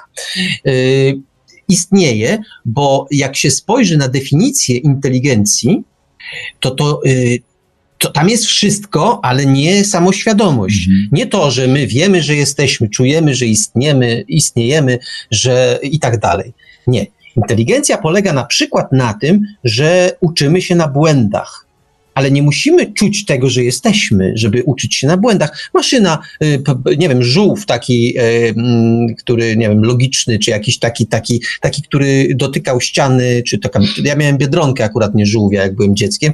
Ona pyknęła w ścianę, nauczyła się, o, no, na przykład teraz roboty sprzątające, one się też uczą, No, no, no. z inteligencji tam, wiesz, tyle, ile człowiek w nią sadzi, ale z świadomości żadnej. Wiesz, e, ja, ja tak e, zawsze jak tych, e, którzy myślą, że jak będą komplikować i będą budować coraz bardziej, że na pewnym etapie pojawi się tam samoświadomość, nie?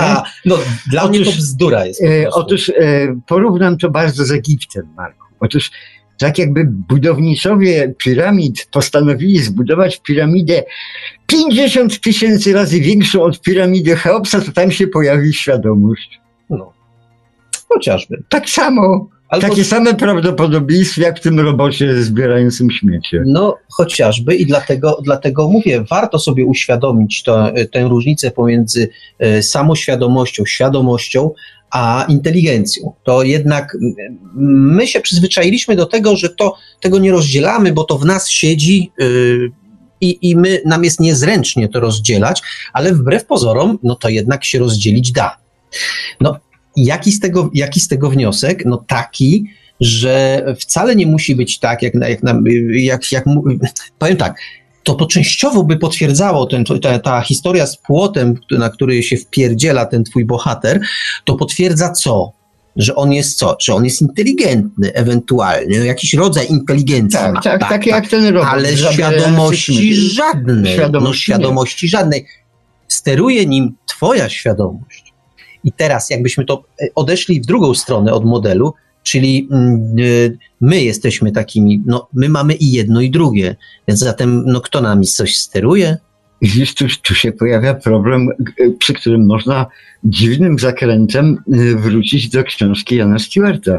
Otóż, a jeżeli to odróżnienie, rozróżnienie między inteligencją a świadomością przyłożyć do konstrukcji, którą on w tej książce przedstawia, konstrukcję świata, w której istnieje e, istnieją matematycy i fizycy, bo to są oponenci e, tego. Otóż w tym momencie matematyka jest inteligencją wszechświata. Matematyka jest po prostu inteligencją rzeczy, takich samych martwych, głupich i tak dalej. Świadomości tu nie ma i nie potrzeba o tym, o tym wszyscy wiedzą i tak dalej. Nie? To jest matematyka. Natomiast e, świadomość to już jest. e, To jest po, to, po tej drugiej To już nie jest ma, matematyka. matematyka nie, po prostu. To jest Zdecydowanie. po nie. tym, po, ale to jest znak, poznak równości, który jest matematycznym równaniem. Matematyczne równanie, które opisuje świat, nas, wszystko i tak dalej, ale świadomość może pojawić się tylko i wyłącznie w wyniku rozwiązania równania i być może my po prostu właściwie cały, cały, cały cel istnienia naszej cywilizacji to jest próba skonstruowania takiego równania, e, które wyjaśni po którym, gdzie po, znaku y, równości wszyscy churalnie krzykniemy Eureka, rozumiemy, no świat, wszystko wiemy nareszcie. Gówno prawda, nigdy nie będziemy wiedzieli, bo takiego rozwiązania prawdopodobnie nie ma. Hmm. Wiesz co, a no to się nie do końca zgadza z tym, co sobie tu przygotowałem, taki cytacik, Mhm. znowu cię cytacikiem, tym razem nie ze Stewarta, tylko e, z filozofa, ale też mocno matematyzującego, czyli Bertranda Russella. A otóż Bertrand Russell, powie, Russell powiedział coś takiego. Matematyka zawiera w sobie nie tylko prawdę, ale i najwyższe piękno. No tak. Piękno chłodne, surowe, podobne do piękna rzeźby. Powiem ci, że y, y, to jest chyba dobre podsumowanie y, książki Stewarta. Nie sądzisz? To znaczy, my, y, tu jest, e, Russell po prostu podkreślił, być może po prostu, żeby się sam pocieszyć, że, zapewne, zapewne. że, że, że tak powiem, nie tylko orał ziemię, ale również zbierał plony, E, że tak powiem, poczucie estetyki jest człowiekowi e, e, niezbędne. Bardzo rza- rzadko zdarzają się abnegaci, którym e, właściwie obojętne, nie w czym chodzą i co robią, w jakim, że tak powiem, głównie ręką mieszają. Jednak próbujemy zawsze dowartościować siebie. Spojrzenie na matematykę jako na zjawisko estetyczne jest na pewno fajną, bo ja tak patrzę również. Jest to jedno z najpiękniejszych mm, y, y, rodzajów ludzkiej sztuki, po prostu sztuki. Y, Matematyka jest sztuką taką samą jak muzyka, malarstwo, rzeźba i tak dalej. To faktycznie tu Russell ma rację. No natomiast co z tego wynika? A, wiesz, wynika. Ja nie wiem, czy, czy jesteśmy w stanie opowiedzieć, co z tego wynika. Ja powiem jeszcze jedno, y, y, ale, ale oczywiście powiem coś jeszcze. Y, Powiem, że nie powiedzi, tak sobie analizuję nasze dzisiejsze gadulstwo i chyba nie do końca powiedzieliśmy, o co w tej symetrii chodzi. Mhm. O co chodzi w tej symetrii, o której Stewart pisze? Otóż my mamy taką naturalną tendencję, że jak słyszymy symetria, no to pamiętamy ze szkoły, no co pamiętasz? Oś symetrii, prawda? Z geometrii oś symetrii była. I z tą osią tam były różne fiki-miki e, wyczyniane na tablicach i w zeszytach, no bo jak się tam coś e, odwróciło, okręciło, no to było takie samo jak w punkcie wyjścia i tak dalej, i tak dalej. Ta oś symetrii tam sobie, tam sobie e, szalała na, naszy, na naszych lekcjach. Tymczasem okazuje się, z książki Stewarta wynika, że zjawisko symetrii e, można rozumieć oczywiście tak prosto, jak to mówiłem przed chwilą, czyli e, rzeczywiście e, po, jak to się mówi, po przełożeniu figury względem niej samej otrzymujemy jej zwierciadlane bodajże odbicie. To cytowane z pamięci, więc proszę się do, nie przywiązywać do tej definicji, ale mniej więcej coś takiego. Tymczasem, tymczasem Stewart zdaje się sugerować, że zjawisko symetrii jest bardziej skomplikowane, bardziej żro, złożone niż to, co ja przed chwilą przedstawiłem, a do czego często się odwołujemy, mówiąc o symetrii. O, może, może, może w ten sposób, w ten sposób to przedstawiam, przedstawię. No i to jest, to jest chyba istota tej, istota tej książki, dla której warto ją przeczytać. Chociaż jest moim zdaniem cholernie trudna, bo pomimo tego, że ja czytałem takie bardzo uspokajające recenzje, że tam naprawdę humanisto, przeczytaj, a na pewno zrozumiesz, no to powiem, że mi się te, e, te guzy na mózgu, tam te jakieś tam więzadła, czy jakieś inne, inne rzeczy, no mocno, mocno nadwyrężały po prostu. Wiesz, jak Marku, jak w zajawce chyba do tej audycji, to znaczy w jakimś takim zachęcaniu w poprzedniej audycji, ja, ja porównałem jedną, jedną rzecz i to się odnosi do, do tej, y, Stuart tutaj doskonale y, rzecz rozumie, że ta prymitywna symetria y, jest to postrzeganie takie bardzo prymitywne jako odbicia zwierciadlanego mm, nie ma, nie ma tu zastosowania i zwróć uwagę, ja się wtedy odwołałem do bardzo prostej rzeczy, do kobiety i mężczyzny. Symetria absolutnych różności. jedno do drugiego to nie jest żadne odbicie. Ża- nie, w ogóle nieporównywalne dwie, dwie, dwie zupełnie historie. I na tym polega symetria. Właśnie pięk, piękno tej symetrii, w której wszystko jest, wydawałoby się, totalnie niesymetryczne. Jeszcze nie wiem, czy to jest symetria, no ale dobrze, niech tak będzie. Niech tak będzie, bo mi się ciężko z tym, ciężko z tym pogodzić. Co do jeszcze, co do książki Stewarta, to warto powiedzieć, że ja potwierdzam z kolei, o ile rzeczywiście są takie fragmenty, w których te, jak powiedziałem, te guzy, więzadła, czy jakkolwiek się to nazywa w tym mózgu, mocno mi się przegrzewały i zacierały, y, to, y, to jednak książka jest napisana takim bardzo komunikatywnym, prostym językiem jest ciekawa, jest Poza elementarnie jest mnóstwo ciekawostek Tak, na, właśnie. na temat życia tam Hamiltona, Gaussa, wszystkich innych. Tak, innych, jest po prostu tak w sposób elementarny No. ciekawa. To są po prostu ciekawe opowieści. To też trzeba pewnego talentu, żeby pisząc o dosyć skomplikowanej materii, matematyce i w ogóle konsekwencjach ze stosowania matematyki, e, dojść do sytuacji, w której opowiada się po prostu historię wzorem naprawdę niezłego pisarza.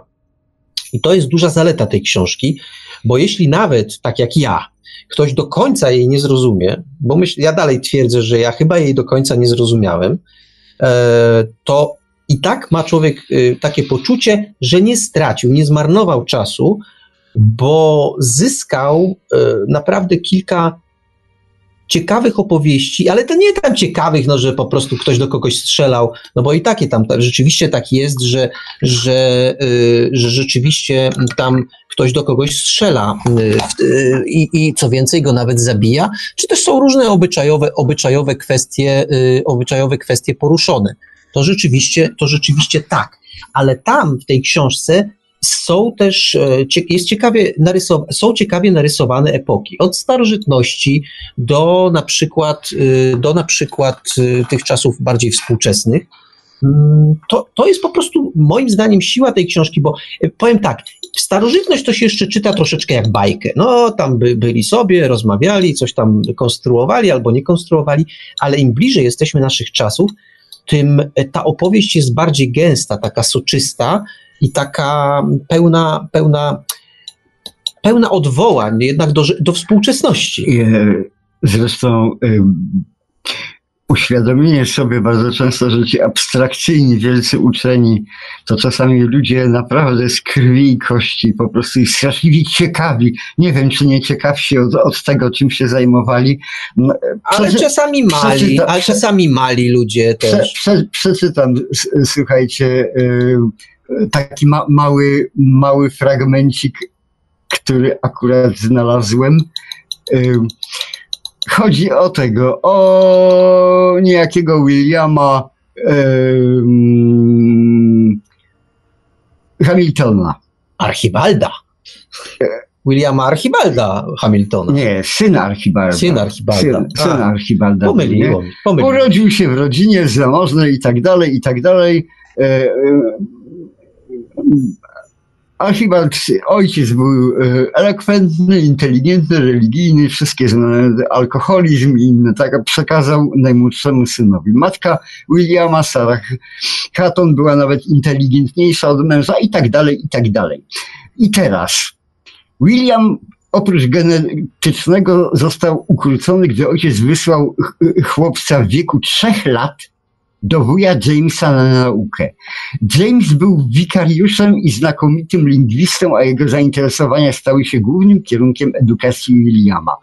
Rezultaty były imponujące, ale niezwykle, niezwykle jednokierunkowe. W wieku pięciu lat William, William wykazywał biegłą znajomość greki, łaciny i hebrajskiego. W wieku ośmiu lat mówił po francusku i włosku. Dwa lata później znał arabski i sanskryt, potem perski, syryjski, hindu, malajski, mahrati i bengalski. Próby nauczenia chłopca chińskiego były uczynione ze względu na brak odpowiedniego tekstu. Czy wy sobie wyobrażacie, kim był ten cały Hamilton? Takich ludzi było pełno. Takich ludzi jest dzisiaj pełno. Nie każdy wyskakuje, ale w książce y, y, Jana Stewarta właśnie takie rzeczy y, on wyciąga nieprawdopodobne zupełnie obrazki, nieprawdopodobnie ciekawych postaci, zupełnie obłędnych. I, i jeszcze mechanizmy, które y, y, kierują nimi w celu rozwijania, badania tej nauki, pasjonowania się tą matematyką i tak dalej, mechanizmy, które ich inspirują, też są opisane. To jest naprawdę samo życie i, i cudowne zupełnie historie. No. Aha, wiesz co? Padło w tej naszej rozmowie dzisiaj sporo, sporo pochwał pod adresem autora książki. Przypomnę, Ian Stewart. No to czas teraz wreszcie skopać tyłek autorowi, bo i to mu się, i to mu się yy, ewidentnie należy. no. No to y, poruszę ten temat, który, który nas wspólnie troszeczkę od autora, mm, no trudno powiedzieć odstręczył, ale trochę nabrałem dystansu do autora. Otóż e, jego taki modny, reprezentowany przez niego modny stosunek do chrześcijaństwa. I to nie chodzi, żebyśmy się dobrze, zanim to rozwiniemy, to nie chodzi, proszę Państwa, o to, czy ktoś wierzy, czy nie wierzy. To jest naprawdę e, nawet z swojego punktu widzenia, no to jest po prostu rodzaj deklaracji pewnej. Ktoś albo wierzy, albo nie wierzy. Naprawdę nie widzę powodu, żeby e, czy z jednego, czy z drugiego powodu kogoś piętnować z tego, brać to za powód do piętnowania. Ale, ale Stewart, e, różne rzeczy go nie dziwią. To zaraz powiemy o co chodzi, ale jedno go dziwi, kurczę, że w ogóle to chrześcijaństwo istnieje i w ogóle mu tak, jak za przeproszeniem, kolec w tyłku y, y, trochę to przeszkadza. I to jest zresztą charakterystyczne dla, dla Stewarta, bo warto powiedzieć, że Stewart, y, czy już mówiłem, to chyba nie Znaczy, mówiłem. Jak, jak przystało na, na Autora piszącego Scientific American na Tak. przykład, tak? No taki, taki poziom, taki poziom Stewart re- reprezentuje, no po prostu Ale- zionie Poczekaj, to nie, to nie, to nie, wiesz, to jest, że tak powiem, dobrane towarzystwo, oni, oni są świetni w ogóle, ci felietoniści i tak samo Stewart y, w tej książce. Natomiast pewne rzeczy, które, że tak powiem, czym skorupka za młodu nasiąkła, to na starość, że tak powiem, trąci, to po prostu y, czytasz książkę, nic mu nie przeszkadza zoroastryzm, nic mu nie przeszkadza e, Bóg Słońce egipski, Tak. wszystko jest w porządku. Oczywiście. Natomiast jak nagle przechodzi do średniowiecznej Europy, to nagle się dzieje tragedia, gdyż ośrodkiem myśli europejskim stały się kościoły. No tragedia. To jest tragedia, Tragedia. po prostu. E, Chrześcijaństwo, które no, e, no e, Swoje za uszami tego- ma, niemniej było jak było. tak, ale, ale w tym momencie nagle między wierszami dopiero musimy się dowiadywać, że te dysputy matematyków toczone były w kościele. W kościele było wie, spotkania towarzyskie się odbywały, ko- nie tylko nabożeństwa i tak dalej, e, nie tylko chowanie tego. Wszy, wszystko poza tym. Ja mam e, taki prywatny stosunek do tego, bo według mnie mm, e, większość współczesnych tych takich to jest mniej więcej to samo pokolenie Stewarta i wszystkich felicjonistów Scientifica. To jest pokolenie, które nie ma chyba specjalnego pojęcia, właściwego wymiaru średniowiecza nie łapie. No tak, tak. Otóż średniowiecze, takie jakie było, dla mnie osobiście było jedną z najcudowniejszych, jeśli nie najcudowniejszych epok w historii ludzkości, która, która co stworzyła niewiele poza uniwersytetem, ale dała oddech. Wszystko, co się pojawiło, nie byłoby renesansu, nie byłoby niczego bez tego średniowiecza, które przygotowało ludzi, które ustawiło pewne ramki do bicia, nie? Co uderzyć, nie? A, no, ale co więcej, no średniowiecze y, y, od razu zdeklaruję, No. żyć bym nie chciał. Zdecydowanie nie. E, Ale też y, y, zdaję sobie sprawę w związku z tym, że trochę zabrzmie nie, nieprzekonująco, ale to naprawdę, no, może niektórym trzeba to powiedzieć, naprawdę nie było aż tak ciemne to średniowiecze, jak się niektórym wydaje, a powiem wręcz przeciwnie. To w końcu, y, tak jak powiedziałeś o uniwersytetach, to wtedy pojawiła się idea uniwersytetu. Ale wtedy też, jakby śladem tego, przecież kiedy powstała, yy, znaczy nie powstała, ale kiedy, kiedy pojawiło się zjawisko zwane w myśli europejskiej szkołą w szart, otóż właśnie gdzieś pod koniec średniowiecza, to to było przygotowanie do, do, do tego, że powstała współczesna nauka oparta o zasady te, które my dzisiaj jesteśmy skłonni uznać za naukowe. To w szkole w Szart która była jak najbardziej chrześcijańska, jak najbardziej religijna, e, tam się te rzeczy zrodziły. Z pewnego oddechu, które w różnych okresach średniowiecza pojawiały się takie okresy pewnego oddechu, pewnego, pewnego takiego od, odpuszczenia, kiedy chrześcijaństwo, przedstawiciele właściwie chrześcijaństwa zdawa, e, zaczynali zdawać sobie sprawę, że Owszem, bardzo ważny jest Bóg, bardzo ważne są te wszystkie rzeczy, które z tego wynikają, ale ważne jest też poznawanie świata. E, że skoro już dostaliśmy go od Boga, no, no tak, takiej wersji się trzymali, to skoro już go od tego Boga dostaliśmy, to nie po to, żeby, żeby przyjmować to jako, że, że jest, tylko po to, żeby go poznawać. Bo w tym zaleceniu biblijnym, żeby sobie czynić ziemię poddaną, no to to się dokładnie mhm. mieści. Mieści się poznawanie tego świata, a zatem naukowe jego zgłębianie i mówienie o tym, że pewne, pewne części wiedzy są tabu, to, to jest absolutne nieporozumienie. Mhm. No i stąd i stąd y, warto, warto się całą sprawą, całą sprawą zainteresować.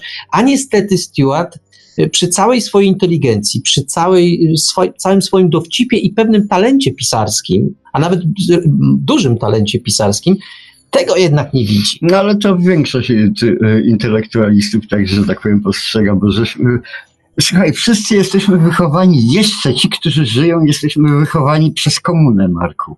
E, no ale Co? jest Stewart. No, Ależ również no, chyba komuna nas... wtedy była była, no, ale promieniowała, nie, promieniować, promieniowała, no, tak, proszę tak. ciebie, znajdowała zwolenników, proszę ciebie, na uniwersytetach amerykańskich, którego, tak, których, trzeba, idiotów różnych. których trzeba było, że tak powiem, no, przez tego komisję Huera, czy kogo tam, eee, tego tam... McCarthy'ego. McCarthy'ego gonić tak, y, zresztą idee, które, y, idee przyświecające komunizmowi, te światłe, cudowne, y, wspaniałe, takie, które, no, zaczerpnięte z rewolucji francuskiej, która, której, że tak powiem, Galua, że tak powiem, nie, niewiele niewiele zażył tego, te, tej wolności i światło, Może to i lepiej.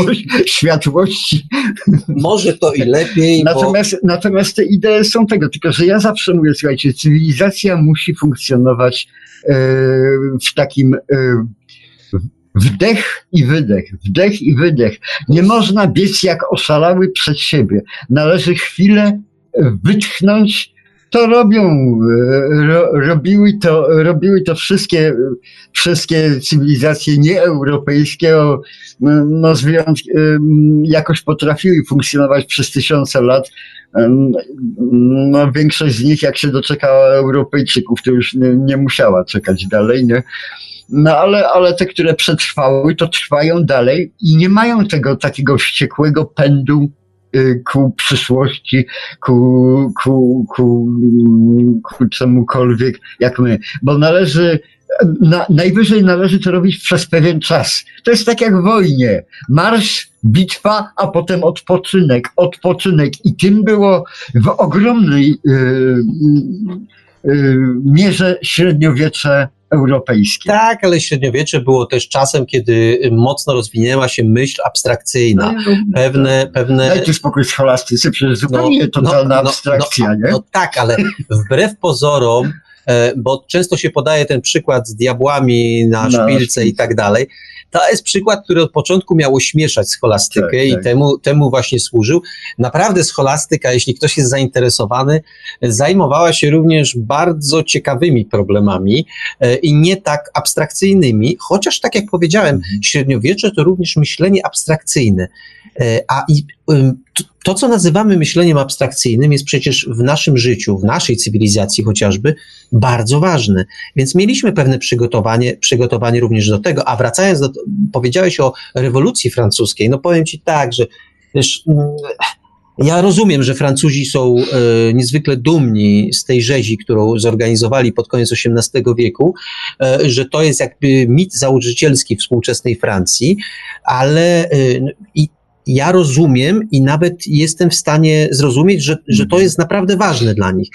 Ale i wszystko ok, bylebym nie musiał się tym zachwycać, że to jest takie wspaniałe, bo chyba nie do końca było takie wspaniałe. Jeśli nawet, to jest typowy przykład tego, że jeśli nawet przyświecają nam piękne idee, e, gdzie sprawiedliwość i kilka innych bardzo ważnych rzeczy dla człowieka jest na sztandarach, to czasami to jednak się, a bardzo często właściwie, nie czasami, a bardzo często e, to dążenie do mm, zmiany świata i do poprawienia tego świata no bardzo często przekształca się w rzeź.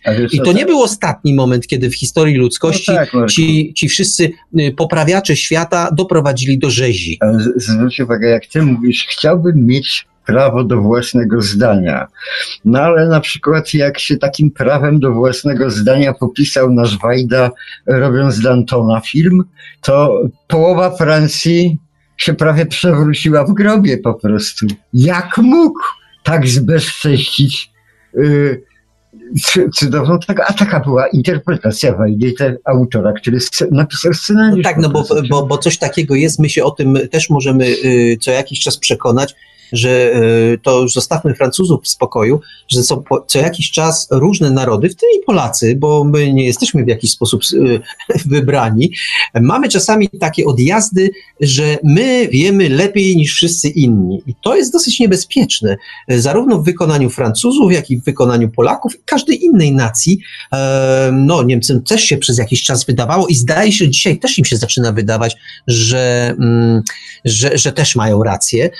To jest jest zawsze zjawisko niebezpieczne, kiedy jakiemuś narodowi zaczyna się wydawać, że ma monopol. To myślę, że nic, nic specjalnie odkrywczego nie powiedziałem w tej chwili. Również y, nie tylko narodom, ale, ale indywidualistom, to znaczy wielkim ludziom, jak się wydaje, że mają monopol na, na prawdę. To nieszczęście wisi to, w powietrzu. nieszczęście, nieszczęście wisi, wisi w powietrzu. powietrzu. Ja a propos tej książki. Yy, yy, którą omawiamy, to jak już. Otóż autor omawia tam życiorysy wielu, wielu, y, wielu genialnych matematyków. Przypomnijmy, że w pewnym momencie matematyka y, nie była domeną y, to znaczy nie była na piedestale w Europie, natomiast świat arabski się zajął matematyką i to w taki sposób, że postawił ją właściwie na nogi, na których do dzisiaj stoi bardzo, mm, bardzo wspaniale. Otóż świat arabski y, wychował genialnych zupełnie matematyków. Są oni tutaj przywodzeni, są ich życiorysy, są dokonania, które oni tego, ale między wierszami jest pisane tak. Otóż jeden z tych wielkich, genialnych arabskich matematyków studiował na uniwersytecie tam w Padwie, coś tam jeszcze gdzieś tego, a poza tym studiował Koran.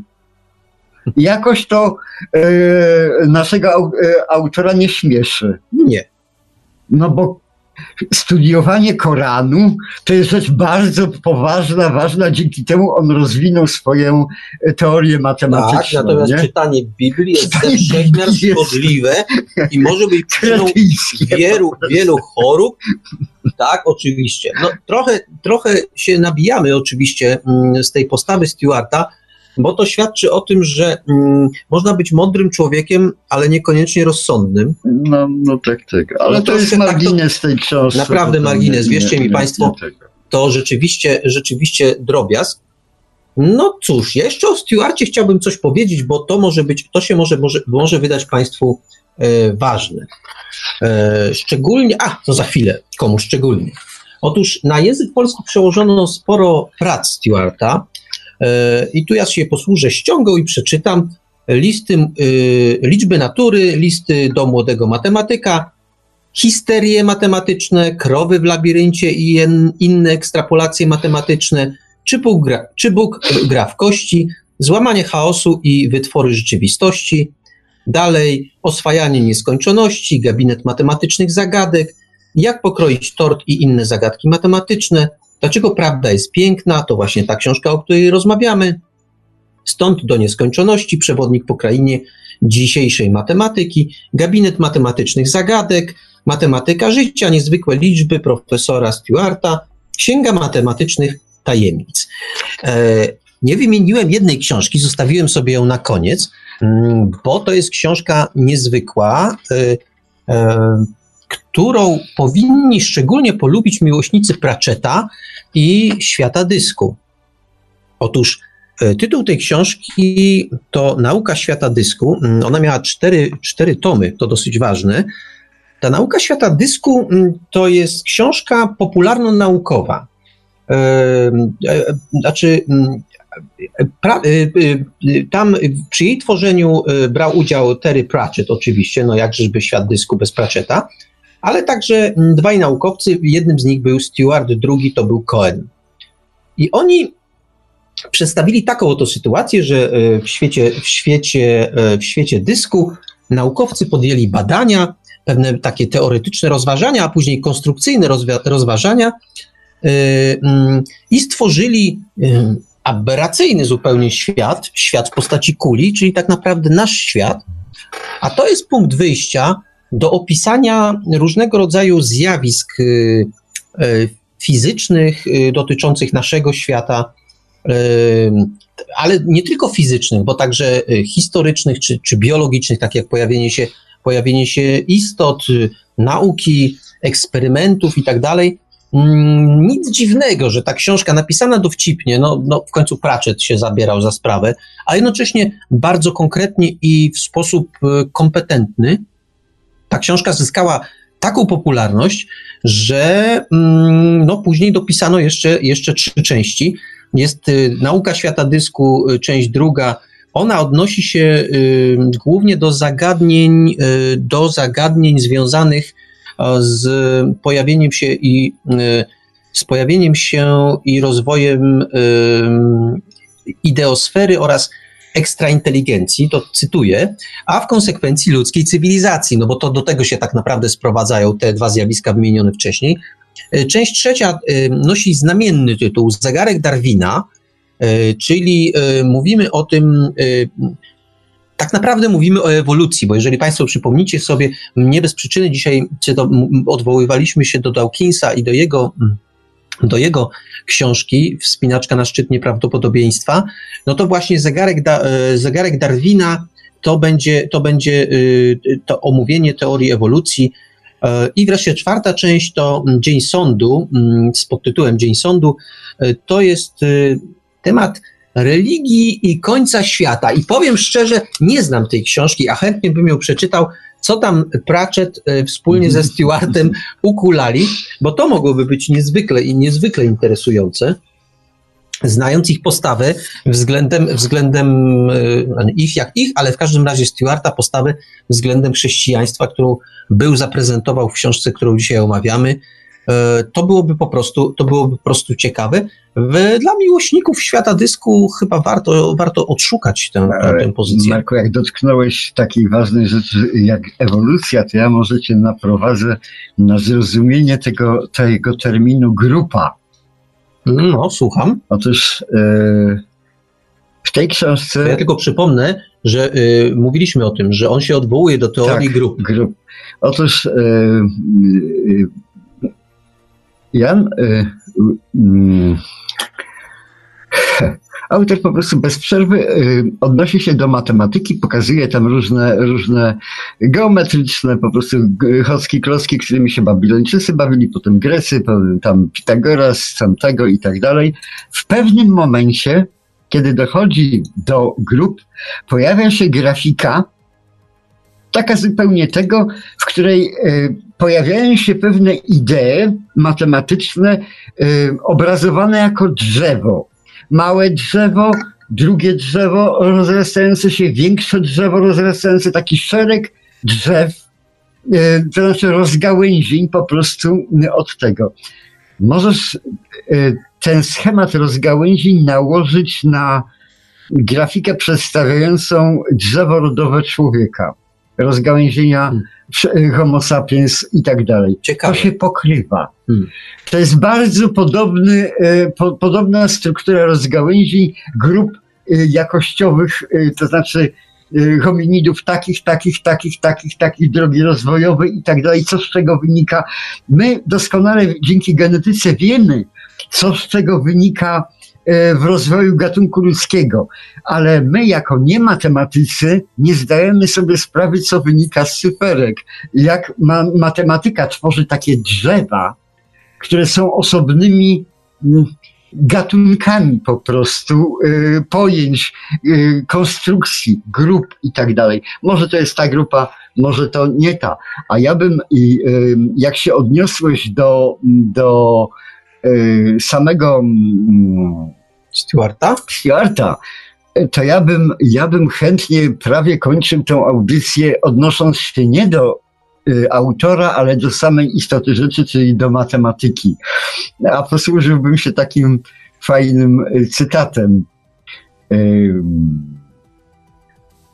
Tu akurat y, jest pisane o niejakim Kolburnie, który tam pierwiastek trzeciego stopnia jakieś odpowiadał i tak dalej Jak słyszę, to mi się jak słabo s- słyszał, robi. tak bo- z rękawa wszystko wyjmował tego. Natomiast dalsze, dalszy tekst. Taki talent jest czymś innym niż uzdolnienia matematyczne. Tak jak znajomość reguł ortograficznych nie czyni z kogoś dobrego pisarza. To jest matematyka, a genialny geniusz matematyczny, to ja podkreślałem, liczenie nie ma nic wspólnego z matematyką, tą, o której e, Stewart pisze. To jest po prostu jedna z funkcji tej matematyki, ale nie matematyka, liczenie. I tak samo jest z tym cytatem. Jest to bardzo piękny cy- cytat i tak dalej. A, a propos, można jeszcze tego, y, że, dzisiaj są genialne komputery, które potrafią takie, takie, takie obliczenia, że człowiek nie potrafi. Nawet teraz komputery nie zastąpiły obliczeń na papierze albo w pamięci. Bardzo często większy wgląd w problem matematyczny daje ręczne wykonanie obliczeń i obserwowanie, jak symbole matematyczne przetasowują się przed oczami. Ale gdy dane jest odpowiednie oprogramowanie, często pisanie przez samych matematyków, każdy po godzinnym przeszkoleniem może być zachwycić jak kolbur. No bo dzięki komputerom nie musimy pierwiastków y, znajdować tak samo, chociaż można. Ja wiem, że mój ojciec y, na liczydle wykonywał operacje tak. matematyczne bez porównania szybciej niż robi to najszybszy komputer. Dlaczego? Najszybszy komputer zrobi to szybciej, ale w- żeby wprowadzić dane, musimy użyć klawiatury i naszych palców. Otóż wprowadzając dane, zmarnujemy tyle czasu, że mój ojciec już dawno podawał wynik. Znaczy, warto też pamiętać, że tak, propos, skoro mówisz o liczydle, bo nam się liczydło kojarzy z czymś takim bezsensownym, co są na, na żyłce albo tak, na, na tak. metal, metalu są jakieś kółeczka i to przesuwamy. To wbrew pozorom e, nie tak się używa, że się tak w pierwszej klasie mnie uczyli, jak ile Tak, to jest tak, 10 tak, i tak dalej. Nie, nie. Używanie liczydła, no Rosjanie się w tym dosyć Mhm. mocno specjalizowali, używanie liczydła, e, no to jest y, duża sztuka i pewien system. Tam się To jest system, to jest wspaniały system, Który, który trzeba znać i jak się go zna, to rzeczywiście można konkurować, e, konkurować z, e, z komputerami.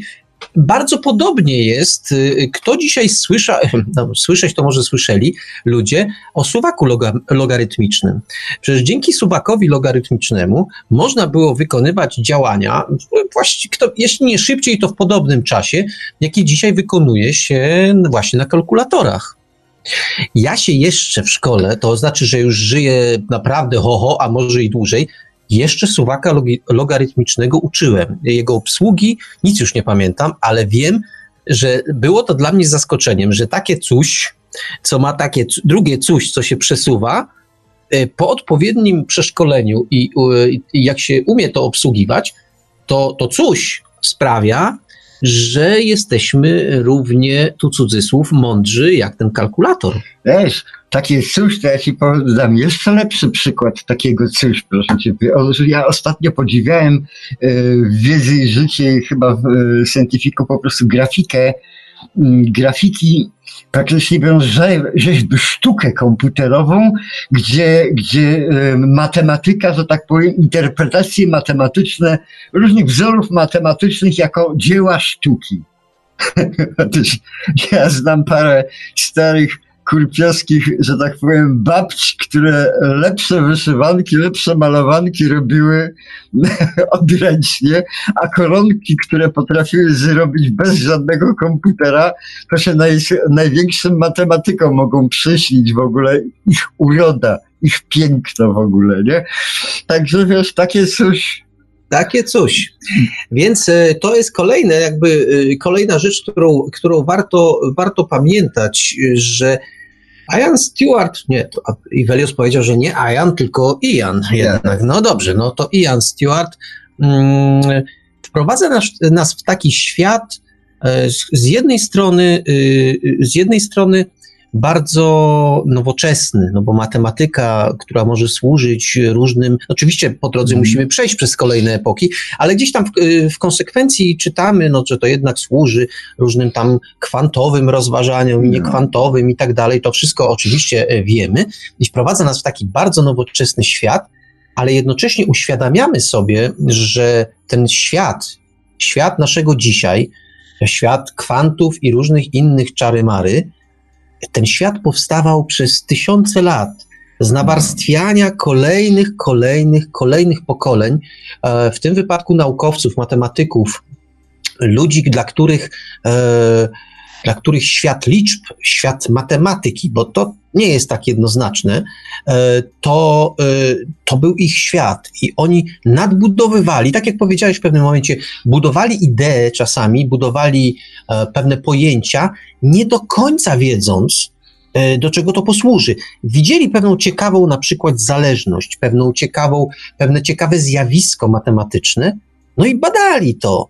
A dzisiaj się okazuje, że te badania e, no, są fundamentalne. Dla, dla nich to była właściwie zabawa, rodzaj zabawy, rodzaj zawodów, które, o których wspominałem na początku, które toczono po to, żeby e, inni mogli się zakładać, ale po to, żeby można e, nabór do szkoły ogłosić, to z jednej strony, i, a z drugiej właśnie to, że oni się tym, tym, tym tak naprawdę bawili, ale tworzyli podwaliny pod coś, co my dzisiaj uważamy za wielką naukę wspaniałą, za gomaszysko takie, które ho, ho stoi i, i stoi po prostu. No. No cóż, ja myślę, że e, już e, wy, e, jakby wystarczająco wymęczyliśmy Stewarta i cóż, no to, to jest taki moment, kiedy musimy, musimy się ze słuchaczami pożegnać. To jest właśnie ten moment. Bardzo dziękujemy za uwagę. Mamy nadzieję, że przynajmniej kilku, kilkoro naszych słuchaczy po książkę y, Jana Stewarta Dlaczego prawda jest, y, dlaczego prawda jest piękna sięgnie. Y, no cóż, pewno nie zaskoczy Państwa, pewno nie zaskoczy Państwa konkluzja, którą, którą wygłoszę, że warto, że, że naprawdę warto, no bo ja właściwie zwykłem tego rodzaju konkluzje, konkluzje głosić. Ale mm, dlaczego prawda jest piękna o symetrii w matematyce i fizyce, jest, y, jest y, interesująca y, jeszcze z jednego względu, który ja nie wiem, czy my dzisiaj odpowiednio mocno zaakcentowaliśmy. W tym podtytule jest siła, bo ona pokazuje, dla nas bardzo często matematyka i fizyka to są... Tak, to jest, takie to, pojęcia, to, jakby ich nie było, nie? No. Ona pokazuje, ta książka, że to po pierwsze nie jest to samo, chociaż no, mhm. matematyka służy fizyce, to nie jest to samo, że to są, y, to są e, nauki, to są, to, to są te dziedziny wiedzy, które gdzieś sobie blisko siebie stoją, ale mają troszeczkę inny wymiar. Nie będę go dziś teraz opisywał, bo chyba nie jestem w stanie jednak do końca. Chyba by mi po raz pierwszy słów zabrakło, ale jednak, jednak y, to jest też temat, który y, Ian Stewart no, chyba dosyć udatnie, dosyć udatnie rozwiązuje. A zatem, no cóż, Polecamy Państwu jeszcze raz książkę Iana Stewarta, Dlaczego prawda jest piękna, o symetrii w matematyce i fizyce. Teraz wypadałoby powiedzieć, o czym za tydzień. Za tydzień mamy ABW. ABW e, długich opowiadań, e, dwóch długich opowiadań, co pewno Iweliosa, Iweliosa e, niezwykle zmęczy, bo rzeczywiście przyznaje, że wielkie zadanie, wielkie zadanie przed nim. Każdą pracę wykonywać należy z zachwytem. No ja, ja wiem, no tak, co nie- co nie znaczy, co nie znaczy że, że y, nie ma przy tym zmęczenia. Myślę, że No. Ibelios będzie nam mocno zmęczony, bo dwa, dwa opowiadania bardzo solidne. Jedno, Wiesz- jedno Bruno Kadyny, drugie Piotra Prokopowicza. Ja powiem ci tak. Ty, Wiktorze, znasz to opowiadanie tylko we fragmentach. Ja zresztą znam wersję poprawioną. Zachwyci cię to opowiadanie. Ja ci powiem, że na początku, jak mm, y, to, to ja często taką tego rodzaju narrację tworzę, ale to było tak, że jak to czytałem, mówię sobie, czy jednak tym razem Piotr jednak nie przesadził z takim odwołaniem się do klasycznej SF, takiej, jak my mówimy często, gdzieś tam, no troszkę takiej starszej. I powiem ci, kurczę, że sobie poradził. Naprawdę, im dalej, mówię, długie opowiadanie, y, około 60 tysięcy znaków, to wiecie Państwo, to nie jest tak ho, ho. Y, Sporo to trwa i na początku, powiem Ci, że od początku jest fajnie, a im, im dalej w głąb tego opowiadania, w głąb to chyba nie, im dalej bliżej końca tego opowiadania, tym jest lepiej. A w dodatku zakończenie, y, ja myślę, że państwa, że państwa ubawi. Tak jak może ubawi państwa mm, y, y, pewien, pewien, pewien dowcip. On nie jest może przesadnie śmieszny, ale dobrze się wkomponuje w dzisiejszą audycję. Otóż mm, kiedyś była taka, był nabór do pracy, ale to w dawnych czasach. E, Nabór do pracy i mm, do, do pracy w biurze. No i przychodzili, przychodzili różni kandydaci i komisja szacowna zadawała im pytanie, proszę pana, proszę nam powiedzieć, ile to jest 3 razy 4? No to każdy, wiesz, z uśmiechem, no to oczywiście, żebym się teraz nie pomylił i nie, nie skompromitował, no ale 3 razy 4 będzie 12. No, komisja kiwała głową, dobrze, y, y, proszę nie dzwonić, oddzwonimy. I tak kolejni, kolejni, kolejni kandydaci, aż wreszcie wszedł facet i padło to sakramentalne pytanie o 3 razy 4, a facet wyciągnął karteczkę, długopisik i zaczął liczyć. I powiedział 12. I ten facet dostał pracę. To tak a propos, a propos tego, czym jest, y, czym jest matematyka i czym może być matematyka, to oczywiście na zasadzie, na zasadzie pewnej anegdoty, ale jednak warto i ten przykład zapamiętać. A zatem za tydzień ABW, dwa opowiadania, Piotr Prokopowicz i Bruno Kadyna, a za dwa tygodnie, a za dwa tygodnie pojawimy się u Państwa w domach z książką e, Podróż do krainy umarłych. To jest y, pierwszy tom cyklu. y, Pierwszy tom cyklu y, autorstwa, no, właściwie, no dobrze, to powiem, podam, podam pseudonim Joanny Jaks. Wydana, wydana ta książka została przez wydawnictwo Wideograf. Pozostałe, y, y, są jeszcze dwie, dwie, dwie, dwa, tomy, y, dwa tomy tego cyklu, o, o których powiemy troszeczkę mniej, ale ten pierwszy tom, wierzcie mi Państwo, to jest książka, to jest beletrystyka, to jest, to jest powieść, ale to jest książka, która porusza się w takich obszarach, które bardzo wiele osób mogą zainteresować, a przede wszystkim, co tu będziemy ukrywać, jak prywata to prywata, zainteresowały Wiktora, bo ona, ta książka odwołuje się do wspomnień z kresów. E, I ktoś teraz powie, "Ły, ale nuda, bzdury i bez sensu. Co było, a nie jest. Tak, nie pisze się w res i co tu będą panowie pierdzielić o jakichś kresach.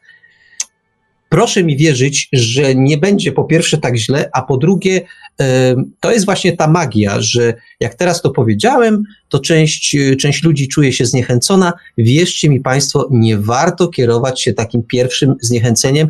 Ta książka jest naprawdę napisana, ja nie wiem, czy istnieje jeszcze, e, czy to jest używane pojęcie z biglem, ale jest z biglem napisana. Ta książka po prostu się czyta, jest po prostu autorka jest dobrą, y, moim zdaniem, o dobrze, bo mi Wiktor zarzuci zaraz, że się za niego wypowiadam, moim zdaniem jest dobrą pisarką. Y, To jest rzetelnie, wykona, rzetelnie wykonana praca, praca, która zaciekawia, po prostu zaciekawia i to jest myślę, to jest myślę najważniejsza, y, najważniejsze. warto, a, ja czegoś jednak nie powiedziałem, bo tak się, tak się pogrążam w swoim słowotoku. Nie powiedziałem o tym, że Podróż do Krainy Umarłych to jest pierwsza część e, cyklu, który się nazywa Zanim nadejdzie jutro. Drugi tom cyklu to jest Ziemia ludzi zapomnianych i trzecia część cyklu to druga strona nocy. No cóż, to w takim razie zapraszamy Państwa za dwa tygodnie na podróż do krainy umarłych, za tydzień na ABW. Dziękujemy pięknie, jak zwykle życzymy e, samych dobrych lektur. Dla tych, co piszą, to e, natchnienia, ale też coraz lepszych umiejętności. No i wszystkiego przeczytanego Państwu życzymy. Dziękuję. Marku, nie dziękuję. Polecamy się na przyszłość. A to z całą pewnością na przyszłość się polecamy. Wszystkiego dobrego, do usłyszenia. A mówili te słowa do Państwa jak zawsze gospodarze bibliotekarium Marek Żelkowski i Wiktor Żwikiewicz. Audycję nagrał, obrobił, ładnie zmontował i w ogóle od strony technicznej obsługiwał Marek Sankiewelios. Radio Paranormalium, paranormalny głos w Twoim domu. Dobranoc i do usłyszenia ponownie, tym razem w ABW już za tydzień.